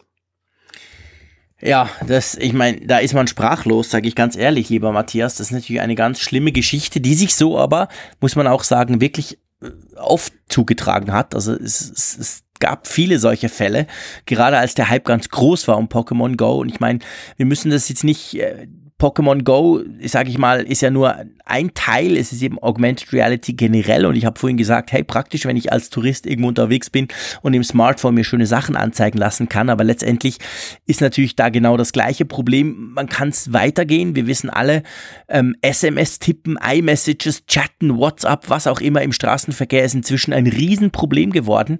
Auch beim Straßenverkehr selber, dass man dann mit dem Auto zum Beispiel Unfälle baut, weil man irgendeine Nachricht schnell mal schicken muss oder so.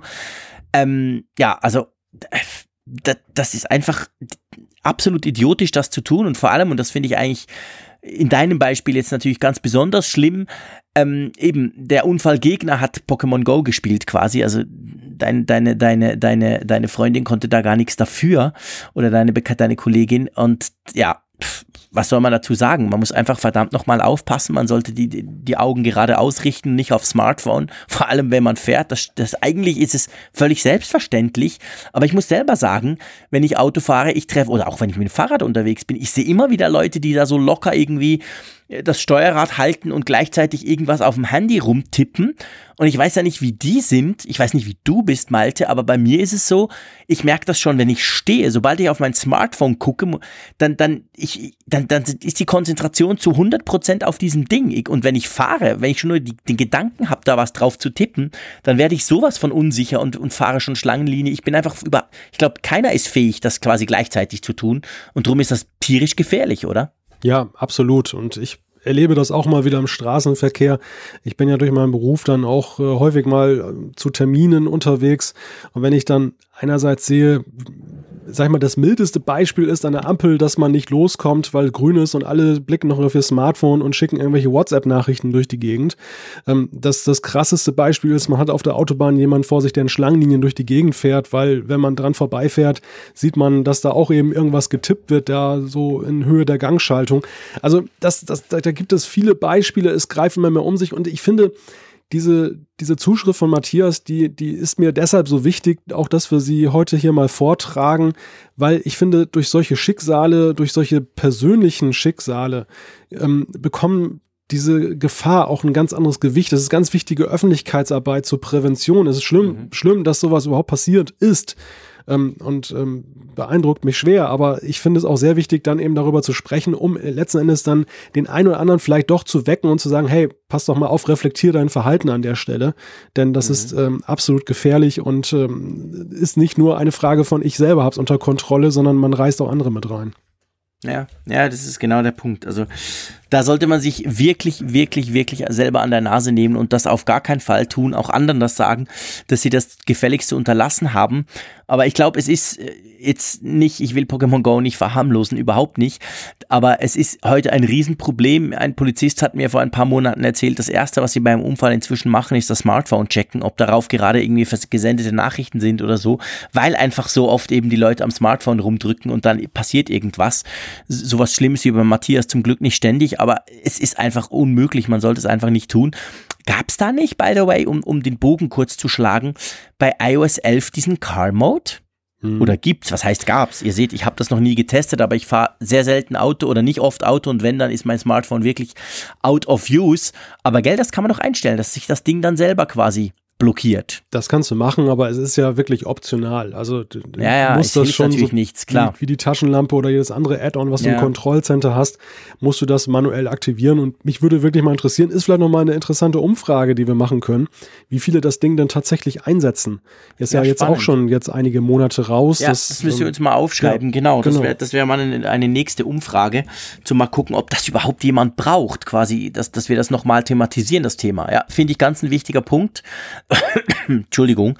Und an deiner Stelle, Matthias, ja, eben, schreckliche Geschichte. Ich kann mir vorstellen, ist klar, dass, dass du keinen Spaß mehr an dem Spiel hast, logisch. Aber ähm, ich glaube, wir würden diesen Car Mode mal noch später thematisieren, oder? Ich werde ihn auch mal noch testen selber, damit ich überhaupt mitreden kann. Ja, genau. Gut, dann äh, zur nächsten ähm, Zuschrift, auch schon ein Weilchen her, aber ich finde es ganz spannend, auch jetzt nach ein, paar, nach ein paar Monaten, wo das iPhone 10 ja quasi jetzt im Verkauf ist. Die ersten Gerüchte zum iPhone, was auch immer eben, gibt's ja schon. Und zwar hat der Nico eine Mail geschrieben und uns gefragt, da geht's um die Namensgebung der iPhone-Reihe. Er hat sich da Gedanken dazu gemacht und er sagt, ja, jetzt da das iPhone 10 gibt, meint ihr, es gibt noch ein iPhone 9? Das wäre ein wenig komisch, da es ja wahrscheinlich eher ein Rückschritt suggerieren würde. Und da Apple ja das iPhone 7S übersprungen hat und direkt das iPhone 8 vorgestellt hat, schätzt ihr, dass Apple die Klammer auf, in meinen Augen auch eher unnötige S-Reihe aufgibt. Hierbei handelt es sich also meistens nur um kleinere Hardware-Updates, neuer Chip, besserer Sensor etc. Oder was mir gerade noch einfällt, braucht Apple eventuell die zwei Jahre Zeit, um genug neue Features etc. für das neue Modell zu finden, zu bauen. Ich finde das eine spannende Zuschrift, weil es sind eigentlich zwei Dinge. Das eine ist natürlich um die Namensgebung des kommenden Smartphones, das wir ja in neun Monaten wahrscheinlich dann sehen werden. Und dann geht es um die S-Reihe ganz generell. Lass uns das mal trennen. Was denkst du? Nach dem iPhone 10, ich meine, das war das Jubiläums-iPhone, das war the Special One, um es mal so zu sagen, wird, ähm, also die Frage, die sich ja eigentlich stellt, ist, gibt's nächstes, äh, Moment, wir sind schon 2018, gibt's dieses Jahr, gibt's dieses Jahr nur noch solche Randlos-Dinger, die dann namenstechnisch natürlich irgendwie aufschließen müssen? Oder gibt's die klassische Reihe noch weiterhin, die man dann unter Umständen schon iPhone 9 taufen könnte, oder? Hm. Wir haben diese Frage mit den randlosen Geräten ja schon mal hier diskutiert und ich glaube, unser, unsere Meinung war, dass der Trend dann doch dahin geht. Also, dass das ähm, diese klassischen Randdisplays nicht mehr geben wird, dass eher noch ja. die Frage sich stellt, ist es jetzt überall OLED oder ist es dann noch LCD einfach randlos? Also, ich denke, da bleibe ich auch dabei, dass die, die Reise wird in diese Richtung gehen diese, diese Namensfrage, ich, ich glaube, das ist der spannendste Punkt eigentlich dieses Jahres 2018. Genau, an der Keynote. Jetzt könnt ihr jetzt schon sagen, im Januar, genau. Egal was kommt, aber der spannendste Punkt ist, wie nennt Apple diese Dinger? und, und wir haben ja, ja wieder stimmt. diese Chance, einen historischen Moment zu schaffen, so wie wir das iPhone 10 ja auch schon namentlich vorhergesehen haben. Uh, ja, stimmt, ja, genau. Wir haben nämlich ja schon im März war es, glaube ich, drüber philosophiert, wie das dann heißen könnte. Ähm, ja, das ist wahr. Ähm, also ich sag's mal so, das ist ganz einfach, gebe ich zu. Es wird ein iPhone, hm, das neue, coole, randlose, der Nachfolger des iPhone 10 in der Plus-Version geben. Da bin ich völlig überzeugt. Und das wird dann auch Plus heißen. Ob das Ding dann iPhone 11 und iPhone 11 Plus heißt, ich leg mich noch nicht. Äh, ich habe keine Ahnung. Wir wissen es nicht. Ich glaube, das Plus ist gesetzt. Da sind wir uns, glaube ich, alle einig. Ähm, das, das wird noch kommen, quasi als logischer Ausbauschritt für die wie mich, den der, der, der Screen trotzdem, der, der das Gerät trotzdem noch zu klein ist. Aber wie das Ganze nennt, also ähm, ich glaube iPhone 9, ach, das macht irgendwie überhaupt keinen Sinn, oder? Ich glaube, die 9, die ist einfach durchgefallen Ja, also ich glaube überhaupt die, die lateinischen Zahlen. Außer noch so ein Mäusekino-Phone Ja, vielleicht. vielleicht ja, die- gibt's noch sowas. Ja, so die ein kleines. die lateinischen Zahlen stehen, glaube ich, sowieso für Rückschritt. Denn das, Mhm. man, man assoziiert diese, diese, diese ausgeschriebenen Zahlen einfach mit diesen Randdisplays. Wenn, wenn Ja, sie noch genau. ein Randgerät rausbringen, dann können sie es iPhone 9 nennen. Ich glaube, ein, ein rahmenloses Gerät oder weitgehend rahmenloses Gerät können sie kann nicht, nicht so benennen, iPhone. weil das Nee. wäre ja einfach ein Anachronismus. Du, du gehst von Genau. 10 auf 9, das passt irgendwie nicht. Ich glaube, sie werden mit diesen römischen Ziffern weiterarbeiten. Einfach auch, weil es sowieso so eine, so eine Sache ist. Ähm, jetzt Ja, da- aber das wird dann kompliziert, aber forderst du durch die Leute. Wenn ich mir, wenn ich mir jetzt schon nur so in der Blogosphäre, in den Podcasts und vor allem in den in Tech-YouTube-Videos, wenn ich da mal so im deutschsprachigen Raum rumgucke, muss ich ja sagen, dass 80% der Leute dem iPhone 10 Liebe Leute, Apple will, dass das iPhone 10 heißt, Punkt. Das, äh, die X war immer eine 10 bei Apple, Klammer zu. Die meisten sagen ja iPhone X. Und ich meine, wenn du jetzt so ein iPhone X und dann noch mit einem Strich, dann sagen die, das gibt ein iPhone XI. Das ist dann nicht 11. Also ich meine, das wird dann, glaube ich, sehr schwierig, oder? Ja, oder, oder es wird darauf hinauslaufen, dass Apple tatsächlich sagt, das war ja schon jetzt beim iPhone 10 gemutmaßt worden, dass sie diese ganzen Ziffern jetzt wegfallen lassen, weil sie das ganze System neu beordnen. Dass sie beispielsweise sagen, es gibt ein, ein iPhone, es gibt ein iPhone Plus und es gibt ein iPhone Pro. Jetzt mal so dahingesponnen. Wie die jetzt äh, ausgestattet sind, wie, wie das Gefüge dann ist, das ist eine andere Frage. Aber dass sie einfach jetzt das dann neu beordnen, weil sie aus zwei Schienen wieder eine machen und es eigentlich keine sinnvolle Fortsetzung gibt mit Zahlen, weil es da immer ein Wenn und Aber gibt. Ja, ja, das stimmt. Das wäre natürlich gut, gut möglich, dass sie das, das X, die 10 genommen haben, weil es halt 10 Jahre sind, weil das alles so schön passt und weil wir das X ja schon länger kennen bei Mac OS etc. Und dann dann ab nächstem Jahr, sorry, ab diesem Jahr vielleicht schon sagen, okay, jetzt schmeißen wir die ganzen Zahlengeschichten raus, wir machen es wie beim iPad. Da weiß zwar niemand mehr genau was, wenn man, man muss immer, wenn du auf Ebay eins ersteigern willst, musst du gucken, ob es da noch irgendeine Jahrzahl hinten dran hat, weil du sonst nicht mehr weißt, wo du es einordnen sollst, aber dafür wird es dann halt in, in dem Jahr selber einfacher. Gut möglich. Lass mich mal über diese S-Geschichte noch diskutieren. Ich meine, wenn sie das natürlich machen, dann könnte man ja logischerweise gleichzeitig die ganze S-Geschichte weglassen, die ja Apple eigentlich dieses Jahr tatsächlich weggelassen hat. Weil wir sind uns alle einig, oder? Das iPhone 8 oder iPhone 8 Plus hätte durchaus ein iPhone 7S oder 7S Plus sein können, oder? Von der Logik her. Ja, durchaus. Also ich glaube, es ist so ein bisschen grenzwertig, es ist ein Grenzgänger zwischen einem neuen Release und einem, ich meine, das iPhone 7 und 7 Plus war ja auch schon nicht mehr so der große Sprung, wie man sonst diese großen Zahlen Sachen gesehen hat, sondern auch ja sehr evolutionär. Aber ähm, im weiteren Sinne war es schon ein S-Release, da gebe ich dir recht. Gut, andererseits, es ist gar nicht so einfach, stimmt. Ich meine, das vom iPhone 6S aufs iPhone 7 ist in meinen Augen ein kleinerer Schritt als vom iPhone 7 aufs iPhone 8. Ja. Jetzt mal rein technisch gesprochen. Das iPhone 8 ist, ist wirklich deutlich schneller als das 7er. Es hat eine viel bessere, war ich ja selber total erstaunt. Kamera, es hat dieses Wireless Charging drin.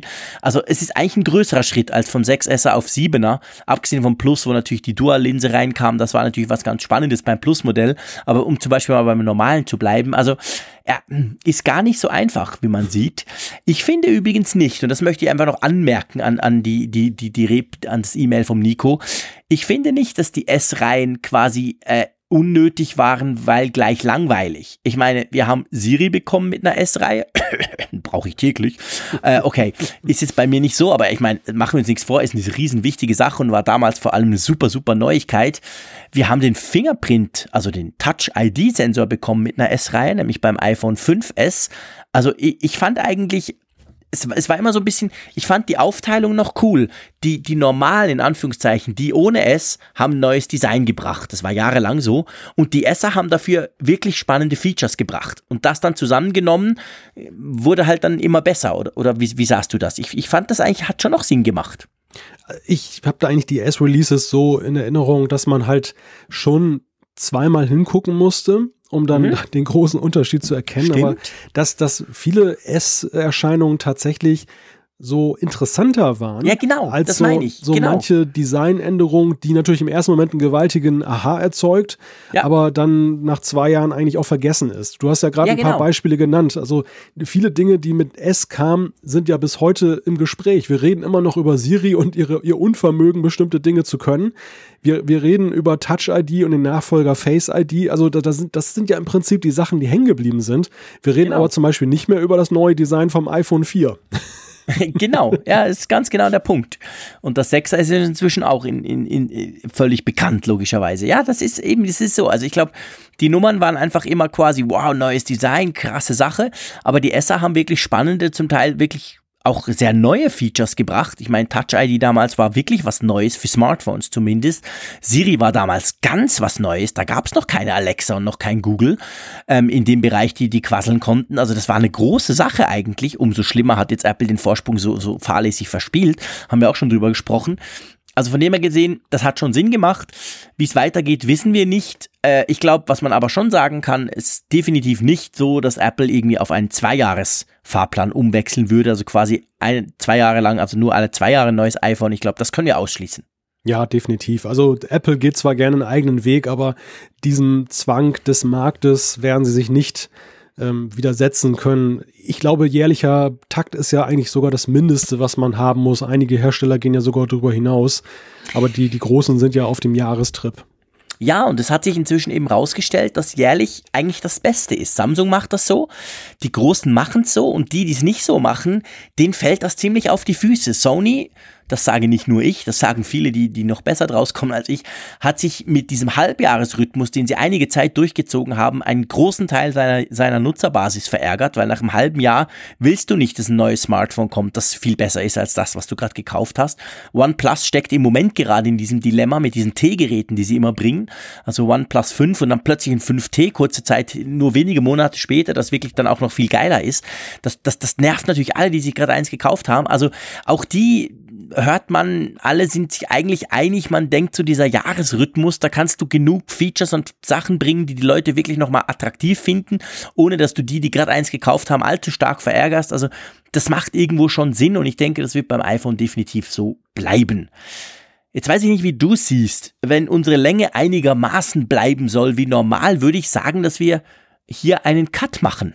Wir können auch gerne noch einen reinnehmen. Ja, wir können, ja, wir, wir können auch noch zehn reinnehmen und noch zwei Stunden weiterquasseln. Oh Gott. Ich will nur nicht die, ähm, die, die, die, die, die, Geduld unserer Hörerschaft allzu arg strapazieren, aber ja, nehmen wir noch einen rein. Bring du noch einen. Genau, ich suche mal eben einen schönen aus. Nehmen wir mal das hier, genau, auch ein Thema, was uns immer mal wieder begleitet hat und ähm, was, was auch in unserem Jahresrückblick jetzt gar nicht so eine Rolle gespielt hat, obwohl es eigentlich ein Thema ist, wie ich finde, was ähm, in die Zukunft gerichtet auch noch viele Fragen hat. Und zwar hat Ralf uns geschrieben, ich habe mich gefragt, äh, was ihr bezüglich der CarPlay-Umfrage beabsichtigt hattet. Das ist jetzt schon eine Weile her, dass wir zu CarPlay eine Frage gestellt haben. Er schrieb dazu, ich muss mir einen neuen Dienstwagen konfigurieren und habe mir die Sinnfrage zur CarPlay-Funktion gestellt. Leider kann ich sie nicht positiv beantworten. Hier mein, hier mein Setting. Ich besitze ein iPhone 6S und habe die TomTom-App als Navi im Gebrauch. Ich bin nicht bereit, mehrere tausend Euro, 2700 Euro für ein VW-Radio mit Navigation auszugeben. Nun habe ich festgestellt, dass Apple außer die eigenen Karten-App äh, Fremdnavi-Apps nicht zulässt. CarPlay stellt den Screen größer dar und VW verlangt für diese Funktion einen happigen Preis. Ich werde mir eine Freisprecheinrichtung bestellen. Ist CarPlay also nur eine Spielerei? Ich finde zu diesem Thema wenig Informationen, daher meine Frage. Habt ihr in Zukunft vor, über CarPlay zu sprechen? Ich spreche extrem gern über CarPlay, muss ich fairerweise sagen. Äh, Das Problem, das ich dabei immer habe, ist, dass ich selber keinen Wagen habe, der CarPlay unterstützt. Und da sind wir natürlich, ich meine, wir könnten das jetzt ganz breit aufmachen und dann noch wirklich lange diskutieren, aber äh, so ein bisschen ist es schon der Punkt.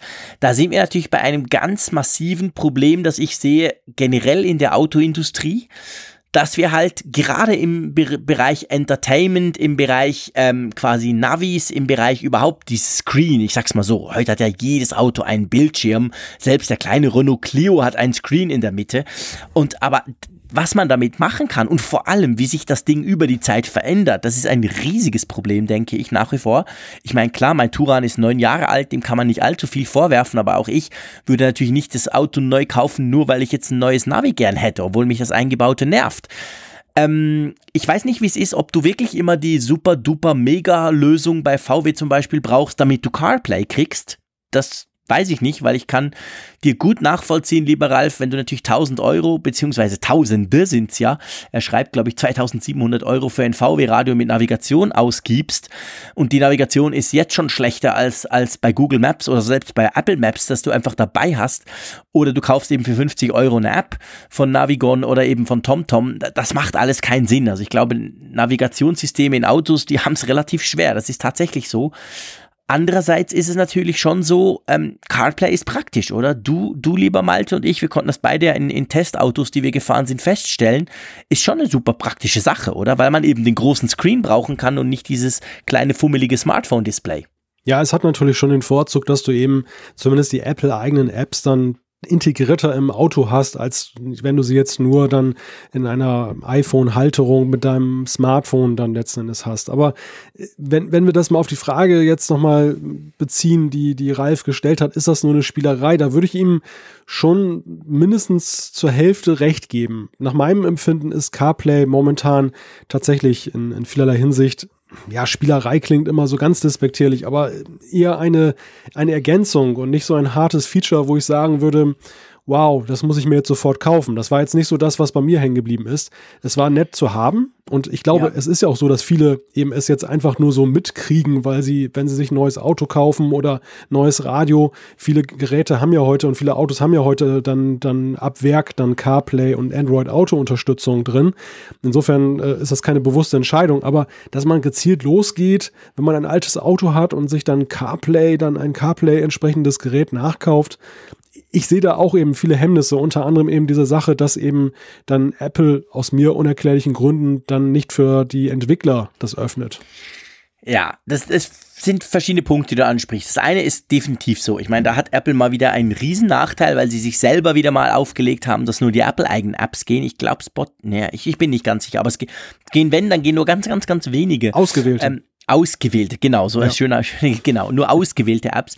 Das ist bei, bei, bei, bei Android äh, Auto ist es ein bisschen anders, da funktionieren viel mehr, auch nicht alle, aber viel mehr zumindest. Ähm, ich sag's mal so, ich würde heute, wenn ich mir ein neues Auto kaufe, kein Auto mehr kaufen ohne CarPlay und Android Auto drin. Ganz einfach, weil ich die Möglichkeit des Smartphones eben das größer und praktischer darzustellen, zusammen mit der Freisprecheinrichtung, all dem, weil ich die nutzen würde. Wenn das aber heißen würde, dass ich ein extrem teures Super Entertainment inklusive Navi Schieß mich tot, mehrere tausend Euro teuer System kaufen würde, dann, dann, dann hätte ich tatsächlich Gewissensbisse. Da gebe ich dem Ralf recht. Äh, Wenn es aber darum geht, dass man das CarPlay einfach dazu konfigurieren kann mit, ich sag mal, einem vielleicht dreistelligen, tiefen dreistelligen Betrag und ich hatte so ein bisschen den Eindruck, er hat das im Mai 2017 geschrieben, dieses Feedback. Ähm, ich habe so ein bisschen den Eindruck, wenn ich jetzt rumgucke, dass ich eigentlich schon das Gefühl habe, dass die meisten heutigen Autos das anbieten. CarPlay und Android Auto, immer beides zusammen, netterweise, sinnvollerweise und dass das nicht bei allen heißt, dass du gleich extrem viel zusätzliches Geld ausgeben musst. Das ist so ein bisschen mein Eindruck. Aber ich lasse mich natürlich gern von unserer Hörerschaft eines Besseren belehren. Ihr konfiguriert wahrscheinlich mehr Autos zusammen, als ich das tue. Ich gucke einfach ab und zu, weil es mich interessiert.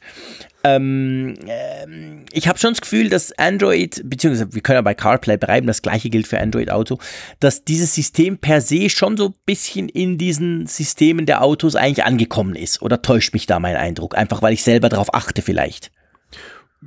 Ja, ja, also ich, ich frage mich manchmal wirklich, wie viele es denn aktiv ständig nutzen. Ähm, hängt wahrscheinlich auch davon ab, was man so während der Fahrt da veranstaltet. Wenn man jetzt zum Beispiel Overcast nutzt, diese Podcast-App oder Spotify, dann ist es eben ungemein nützlich, nützlicher eben beim iPhone, als wenn du das ähm, jetzt über so eine Halterung nutzt. Mhm. Aber ähm, ich könnte mir genauso gut vorstellen, dass auch viele CarPlay-Autoradios durch die Gegend fahren und ungenutzt bleiben. Einfach weil ja. die Leute da für sich keinen, keinen Sinn und Zweck sehen. Gerade weil eben ihre Apps, die sie beispielsweise jetzt während der Fahrt nutzen, vielleicht eben dann keinen Pendant haben. Für mich ist das so ein bisschen so mit den Apps wie beim Apple TV bis jetzt zum Apple TV 4. Wo, wo es ja mhm. auch nur so war, dass Apple ausgewählte Partner dann ermutigt und eingeladen hat, dann dafür dann ihre App dann zu entwickeln und alle anderen bleiben außen vor. Das, das hat vielleicht so ein bisschen was damit zu tun, dass Apple noch Pläne für die Zukunft hat, dass sie dann auch sagen, jetzt kommen die Apps aufs Auto, so wie mit dem TV OS. Wer weiß. Aber ja. es, es, es ist auf jeden Fall ein Schritt, glaube ich, der, weil eben das so lange schon auf sich warten lässt, ähm, nun eher so wirkt, als wenn das nichts Halbes und nichts Ganzes ist. Also das, das ist so ein bisschen ja, ja. das, was bei mir hängen geblieben ist. Ja, das stimmt schon. Also ich meine, CarPlay wahrscheinlich könnte man sehr gut auch jetzt aus Sicht von Apple oder bei Apple als Hobby bezeichnen. Also ich gehe nicht davon aus, dass Apple da extrem viele Ressourcen reinsteckt in das Teil. Ähm, das gleiche gilt für Android Auto eigentlich auch ich meine, wir hatten natürlich am Anfang, wenn man das so ein bisschen anguckt, wie das entstanden ist, hatten wir natürlich das Problem, sowohl Google wie Apple sind mit großen Erwartungen gestartet, selber auch, und haben dann gemerkt, hey, die Autoindustrie hat gar nicht auf sie gewartet. Also die, die Autoindustrie war eigentlich extrem ablehnend, ziemlich lange, hat gesagt, ey, wollen wir denn das? Nee, wollen wir eigentlich nicht. Ähm, wir haben das auch schon mal diskutiert in einem, einem glaube ich, der frühen Apfelfunk-Podcast.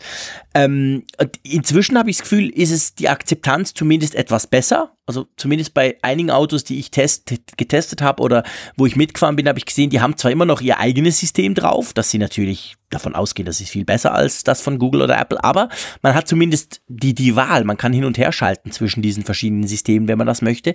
Also von dem her ist vielleicht die Akzeptanz inzwischen größer, dadurch vielleicht auch die potenzielle Durchdringung, was natürlich nicht heißt, dass es dann wirklich von den Leuten auch genutzt wird. Und das würde vielleicht dann bei Apple auch bedeuten, dass sie sich irgendwann mal sagen, okay, jetzt sind wir ja fast bei allen großen Herstellern einigermaßen dabei. Jetzt könnten wir auch mal die Funktionalität ein bisschen aufbohren. Aber mhm. keine Ahnung.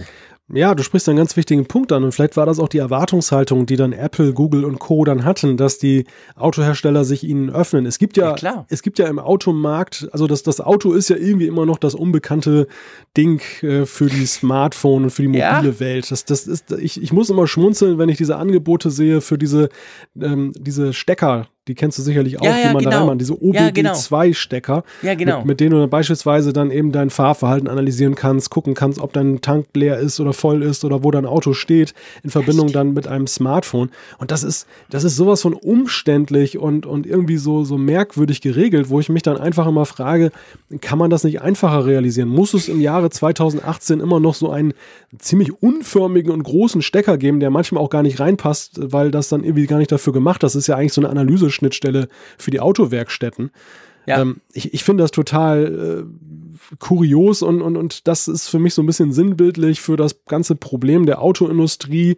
Ähm, Ausnahmen gibt es da auch, aber es gibt, es, mehrheitlich ist es ganz einfach, glaube ich, so, dass, dass, dass, dass, dass die immer noch so ein bisschen hadern mit dieser ganzen Geschichte, wie weit öffnen wir uns und wie, wie gestalten wir die Zukunft. Ja, und das. Ähm ja, ich meine, das ist ein gigantisches Problem. Ich, ich, ich, ich bin heute auch der Überzeugung, dass Tesla, wir haben auch schon drüber gesprochen, ähm, Tesla ist nicht nur drum, hat so ein bisschen was Disruptives in Bezug auf die Autoindustrie wegen der ganzen Elektrogeschichte, sondern wenn du dir so ein Teil mal anschaust und wenn du guckst, wie viele, ich habe ein paar Kollegen, die in Tesla fahren, wie viele Updates da immer kommen, die zum Teil wirklich neue Funktionen bringen, neue Möglichkeiten bringen und das ist ein ständiges, also schon fast schlimmer als bei iOS 11, ehrlich gesagt, da, da trudeln ständig Updates ein, aber ich meine, wenn man sich das überlegt, der Hintergedanke dabei, dass man eben quasi ein Auto verbessern kann, äh, dass man neue Funktionen, teilweise kostenpflichtig, aktivieren kann bei einem Auto. Das ist sowas völlig diametral anderes als, als zum Beispiel bei einem VW oder, oder bei einem, wo du quasi ein neues Auto kaufen musst, wenn du dein Navi ändern oder aktualisieren willst. Aber außer Kartenupdates gibt's halt nichts. Ist immer noch gleich scheiße wie vor neun Jahren. Und das ist heute, glaube ich, nicht, nicht groß anders bei den neuen Modellen. Also da, da zeigt sich eine extreme Diskrepanz. Und ich denke schon aber, wir sehen es beim Smartphone, wir sehen es bei allem, es läuft schon eher in die Richtung, dass du halt eigentlich erwartest, auch als Kunde, dass du per Software Neuerungen kriegst, Verbesserungen kriegst, vielleicht mal das UI geändert und so weiter. Und das ist etwas, was ich bis jetzt von der klassischen Autoindustrie noch überhaupt nicht sehe. Ja, aber du hast auch gerade das Thema Preis genannt und Erweiterung und kostenpflichtig und ich glaube, da fängt es schon an.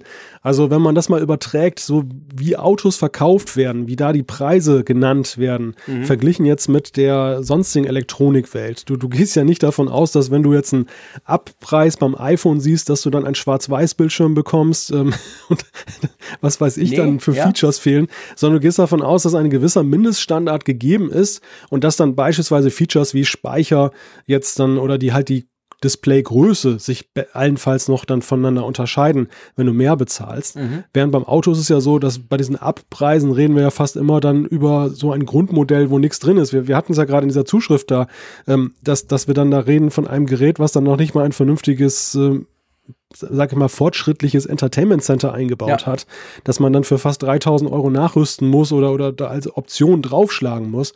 Und das ist für mich eigentlich immer schon so ein Problem. Es gibt ein paar Autohersteller, die haben wirklich Komplettpakete, da, da kriegst du einen Preis und da weißt du, da ist im Prinzip alles Wichtige drin, was im Jahre 2018 zeitgemäß mhm. ist. Aber es gibt immer noch viele, da wird mit Preisen geworben und wenn du genau hinguckst, merkst du, da kriegst du im ist Prinzip ja nichts. Genau. Ja knapp Räder dabei, aber den ganzen Rest musst du dir dazu, dazu, dazu konfigurieren. Ja. ja, das stimmt schon. Ja, da hast, da hast du völlig recht. Und ich denke eben genau auch in dem Bereich. Also ist natürlich die ganze Elektrifizierung mit der technisch teilweise einhergehenden ja, Vereinfachung. So ein Elektromotor ist ja wirklich eine simple Sache an und für sich. Aber dann eben mit den Möglichkeiten der Software und was da, was da gemacht wird, das ist eine Riesenchance. Also ich meine, das ist mit ein Grund, warum ich Tesla spannend finde, weil da ist ja mehr Software als Hardware. Und ihr wisst alles, ich bin in Softie, ich liebe Software und vor allem Updates und neue Features etc. Das finde ich super spannend. Und das war bisher halt bei der Autoindustrie absolut kein Thema. Und sollte es in meinen Augen wahrscheinlich werden. Und da ist natürlich mhm. CarPlay genau so ein Teil. Also letztendlich erwarte ich ja eigentlich, wenn ich das habe, dass ich da auch Updates kriege, dass CarPlay besser wird. Plötzlich kann es quasi per Wireless bedient werden, beziehungsweise angeschlossen und nicht mehr per Kabel etc. Aber das muss halt eben dann auch aktualisiert werden, weil das Ding bleibt ja nicht stehen. Ich glaube allerdings auch, und das ist vielleicht dann so der optimistische Schlussgedanke zu diesem Thema, dass mittlerweile auch das erkannt wurde, dass man da lange Zeit auf dem falschen Dampfer ja. war. Also gerade beim Thema Elektromobilität, da weiß ich, äh, es auch, habe ich gehört von deutschen Autoherstellern, dass da, dass man da schon ein Bewusstsein entwickelt hat, da muss man viel mehr machen, um da künftig nicht von äh, Leuten oder von, von Firmen wie Tesla dann von rechts überholt zu werden. Und aber ich glaube, es gilt auch insgesamt für die Vernetz Vernetzung der, der Autos, für der, dieses ganze, diese ganze Komponente, dann Fortschritt, Smart, Mobilität und so weiter, dass da einfach jetzt auch äh, zumindest jetzt hinter den Kulissen schon ein Bewusstsein dafür ja. aufgekommen ist. Es braucht nur Zeit. Ich meine, die haben einfach Jahre da verschlafen teilweise, ja.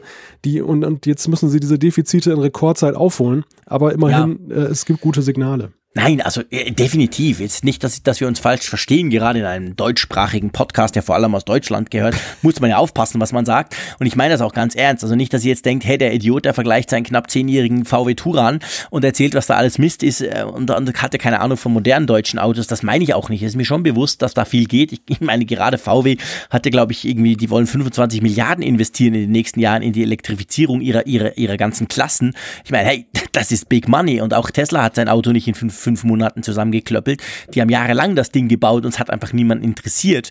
Und jetzt ist es halt ein Riesenthema. Also da geht schon viel und ich denke aber eben gerade im Bereich was er anspricht, CarPlay beziehungsweise Navi, Entertainment, diese Systeme, also man könnte es salopp sagen, im Bereich Bildschirm, da muss halt auch ne, eben was gehen in Bezug auf Aktualisierungen, Software etc., dass ich da nicht quasi einfach eine Blackbox für noch extrem teures Geld kaufe und bin dann an die gebunden. Aber ich denke schon, also der Weg ist eingeschlagen, die Richtung geht ganz klar und das ist inzwischen auch den deutschen Autoherstellern, denke ich, absolut bewusst. Und drum ist dann auch noch überhaupt nicht klar, wer dann in zehn Jahren vorne steht. Also das ist dann gar nicht gesagt, dass das dann Tesla ist. Gut sein, dass die dann wieder verschwinden, weil wenn dann wirklich die ganz große Kohle rollt, ist es dann vielleicht wieder woanders. Aber grundsätzlich, der Ralf hat ja am Schluss gefragt, habt ihr in Zukunft vor, über CarPlay zu sprechen? Also einerseits haben wir das jetzt natürlich gemacht, knappes Dreivierteljahr nach deiner Zuschrift, lieber Ralf. Aber ich denke schon, das ist ein Thema, das uns nach wie vor auch interessiert, oder? Ja, wir haben ja auch darüber gesprochen, jetzt am Beispiel dieser Autos, die wir da getestet haben. Genau. Also ich glaube, dann nach der Zuschrift von Ralf war es ja auch Thema. Ich hatte diesen Wagen ja dann im August, September und danach in den Folgen haben wir auch darüber gesprochen. Wir werden auch gerne weiter darüber sprechen, aber es ist in der Tat ein Thema und deshalb auch nochmal den Bezug auf unseren Jahresrückblick. Ähm, CarPlay spielte letztes Jahr jetzt ja jenseits unserer Tests ja gar keine Rolle. Also da ja. äh, ruht es momentan. Es gab zwar viele Gerüchte um Apple-Autos, aber ja. nicht mal ein Update für CarPlay. Ich bin mal gespannt, was 2018 bringt. Ob sie da wieder etwas rausbringen, vielleicht minimal, vielleicht auch größer. Also wenn sie dem definitiv. Auto hold bleiben wollen, müssen sie was tun. Ja, das ist so. Da müssen sie jetzt definitiv mal ein Update nachlegen, damit, das muss irgendwie offener werden, das Ganze. Und ähm, ja, also wir halten ein Auge drauf, lieber Ralf, definitiv. Und ich würde sagen, äh, mit einem Auge auf die Länge dieses Podcasts in der 98. Ausgabe würde ich doch jetzt einfach mal sagen, wir beschließen diese schöne, lockere Plauderrunde. Und äh, wie schon in letzter Woche, wann die nächste Folge startet, wissen wir noch nicht so ganz. Kleine Erinnerung, der Malte kriegt ja Nachwuchs, wunderbare Sache, aber ähm, bevor das nicht alles in trockenen Tüchern ist, sind wir da ein bisschen vorsichtig mit Voraussagen, aber keine Bange. Natürlich wird es auch danach den Apfelfunk geben, in gewohnter Qualität und vor allem mit dir, lieber Malte. Ich freue mich jetzt schon drauf und mir bleibt eigentlich nur dir zu danken für diese lange Sendung, die länger wurde, als ich das gedacht hatte anhand, was wir uns so vorgenommen haben, aber das ist immer ganz spannend. Und ja, ich verabschiede mich. Ich wünsche dir natürlich weiterhin, ich drücke die Daumen für den Release und auch sonst. Wir hören uns bald wieder und euch, liebe Hörerinnen und Hörer, vielen Dank, habt ihr so lange durchgehalten. Bis zum nächsten Mal und ich sage Tschüss aus Bern. Ja, auch vielen Dank von meiner Seite. Bis zum nächsten Mal. Tschüss.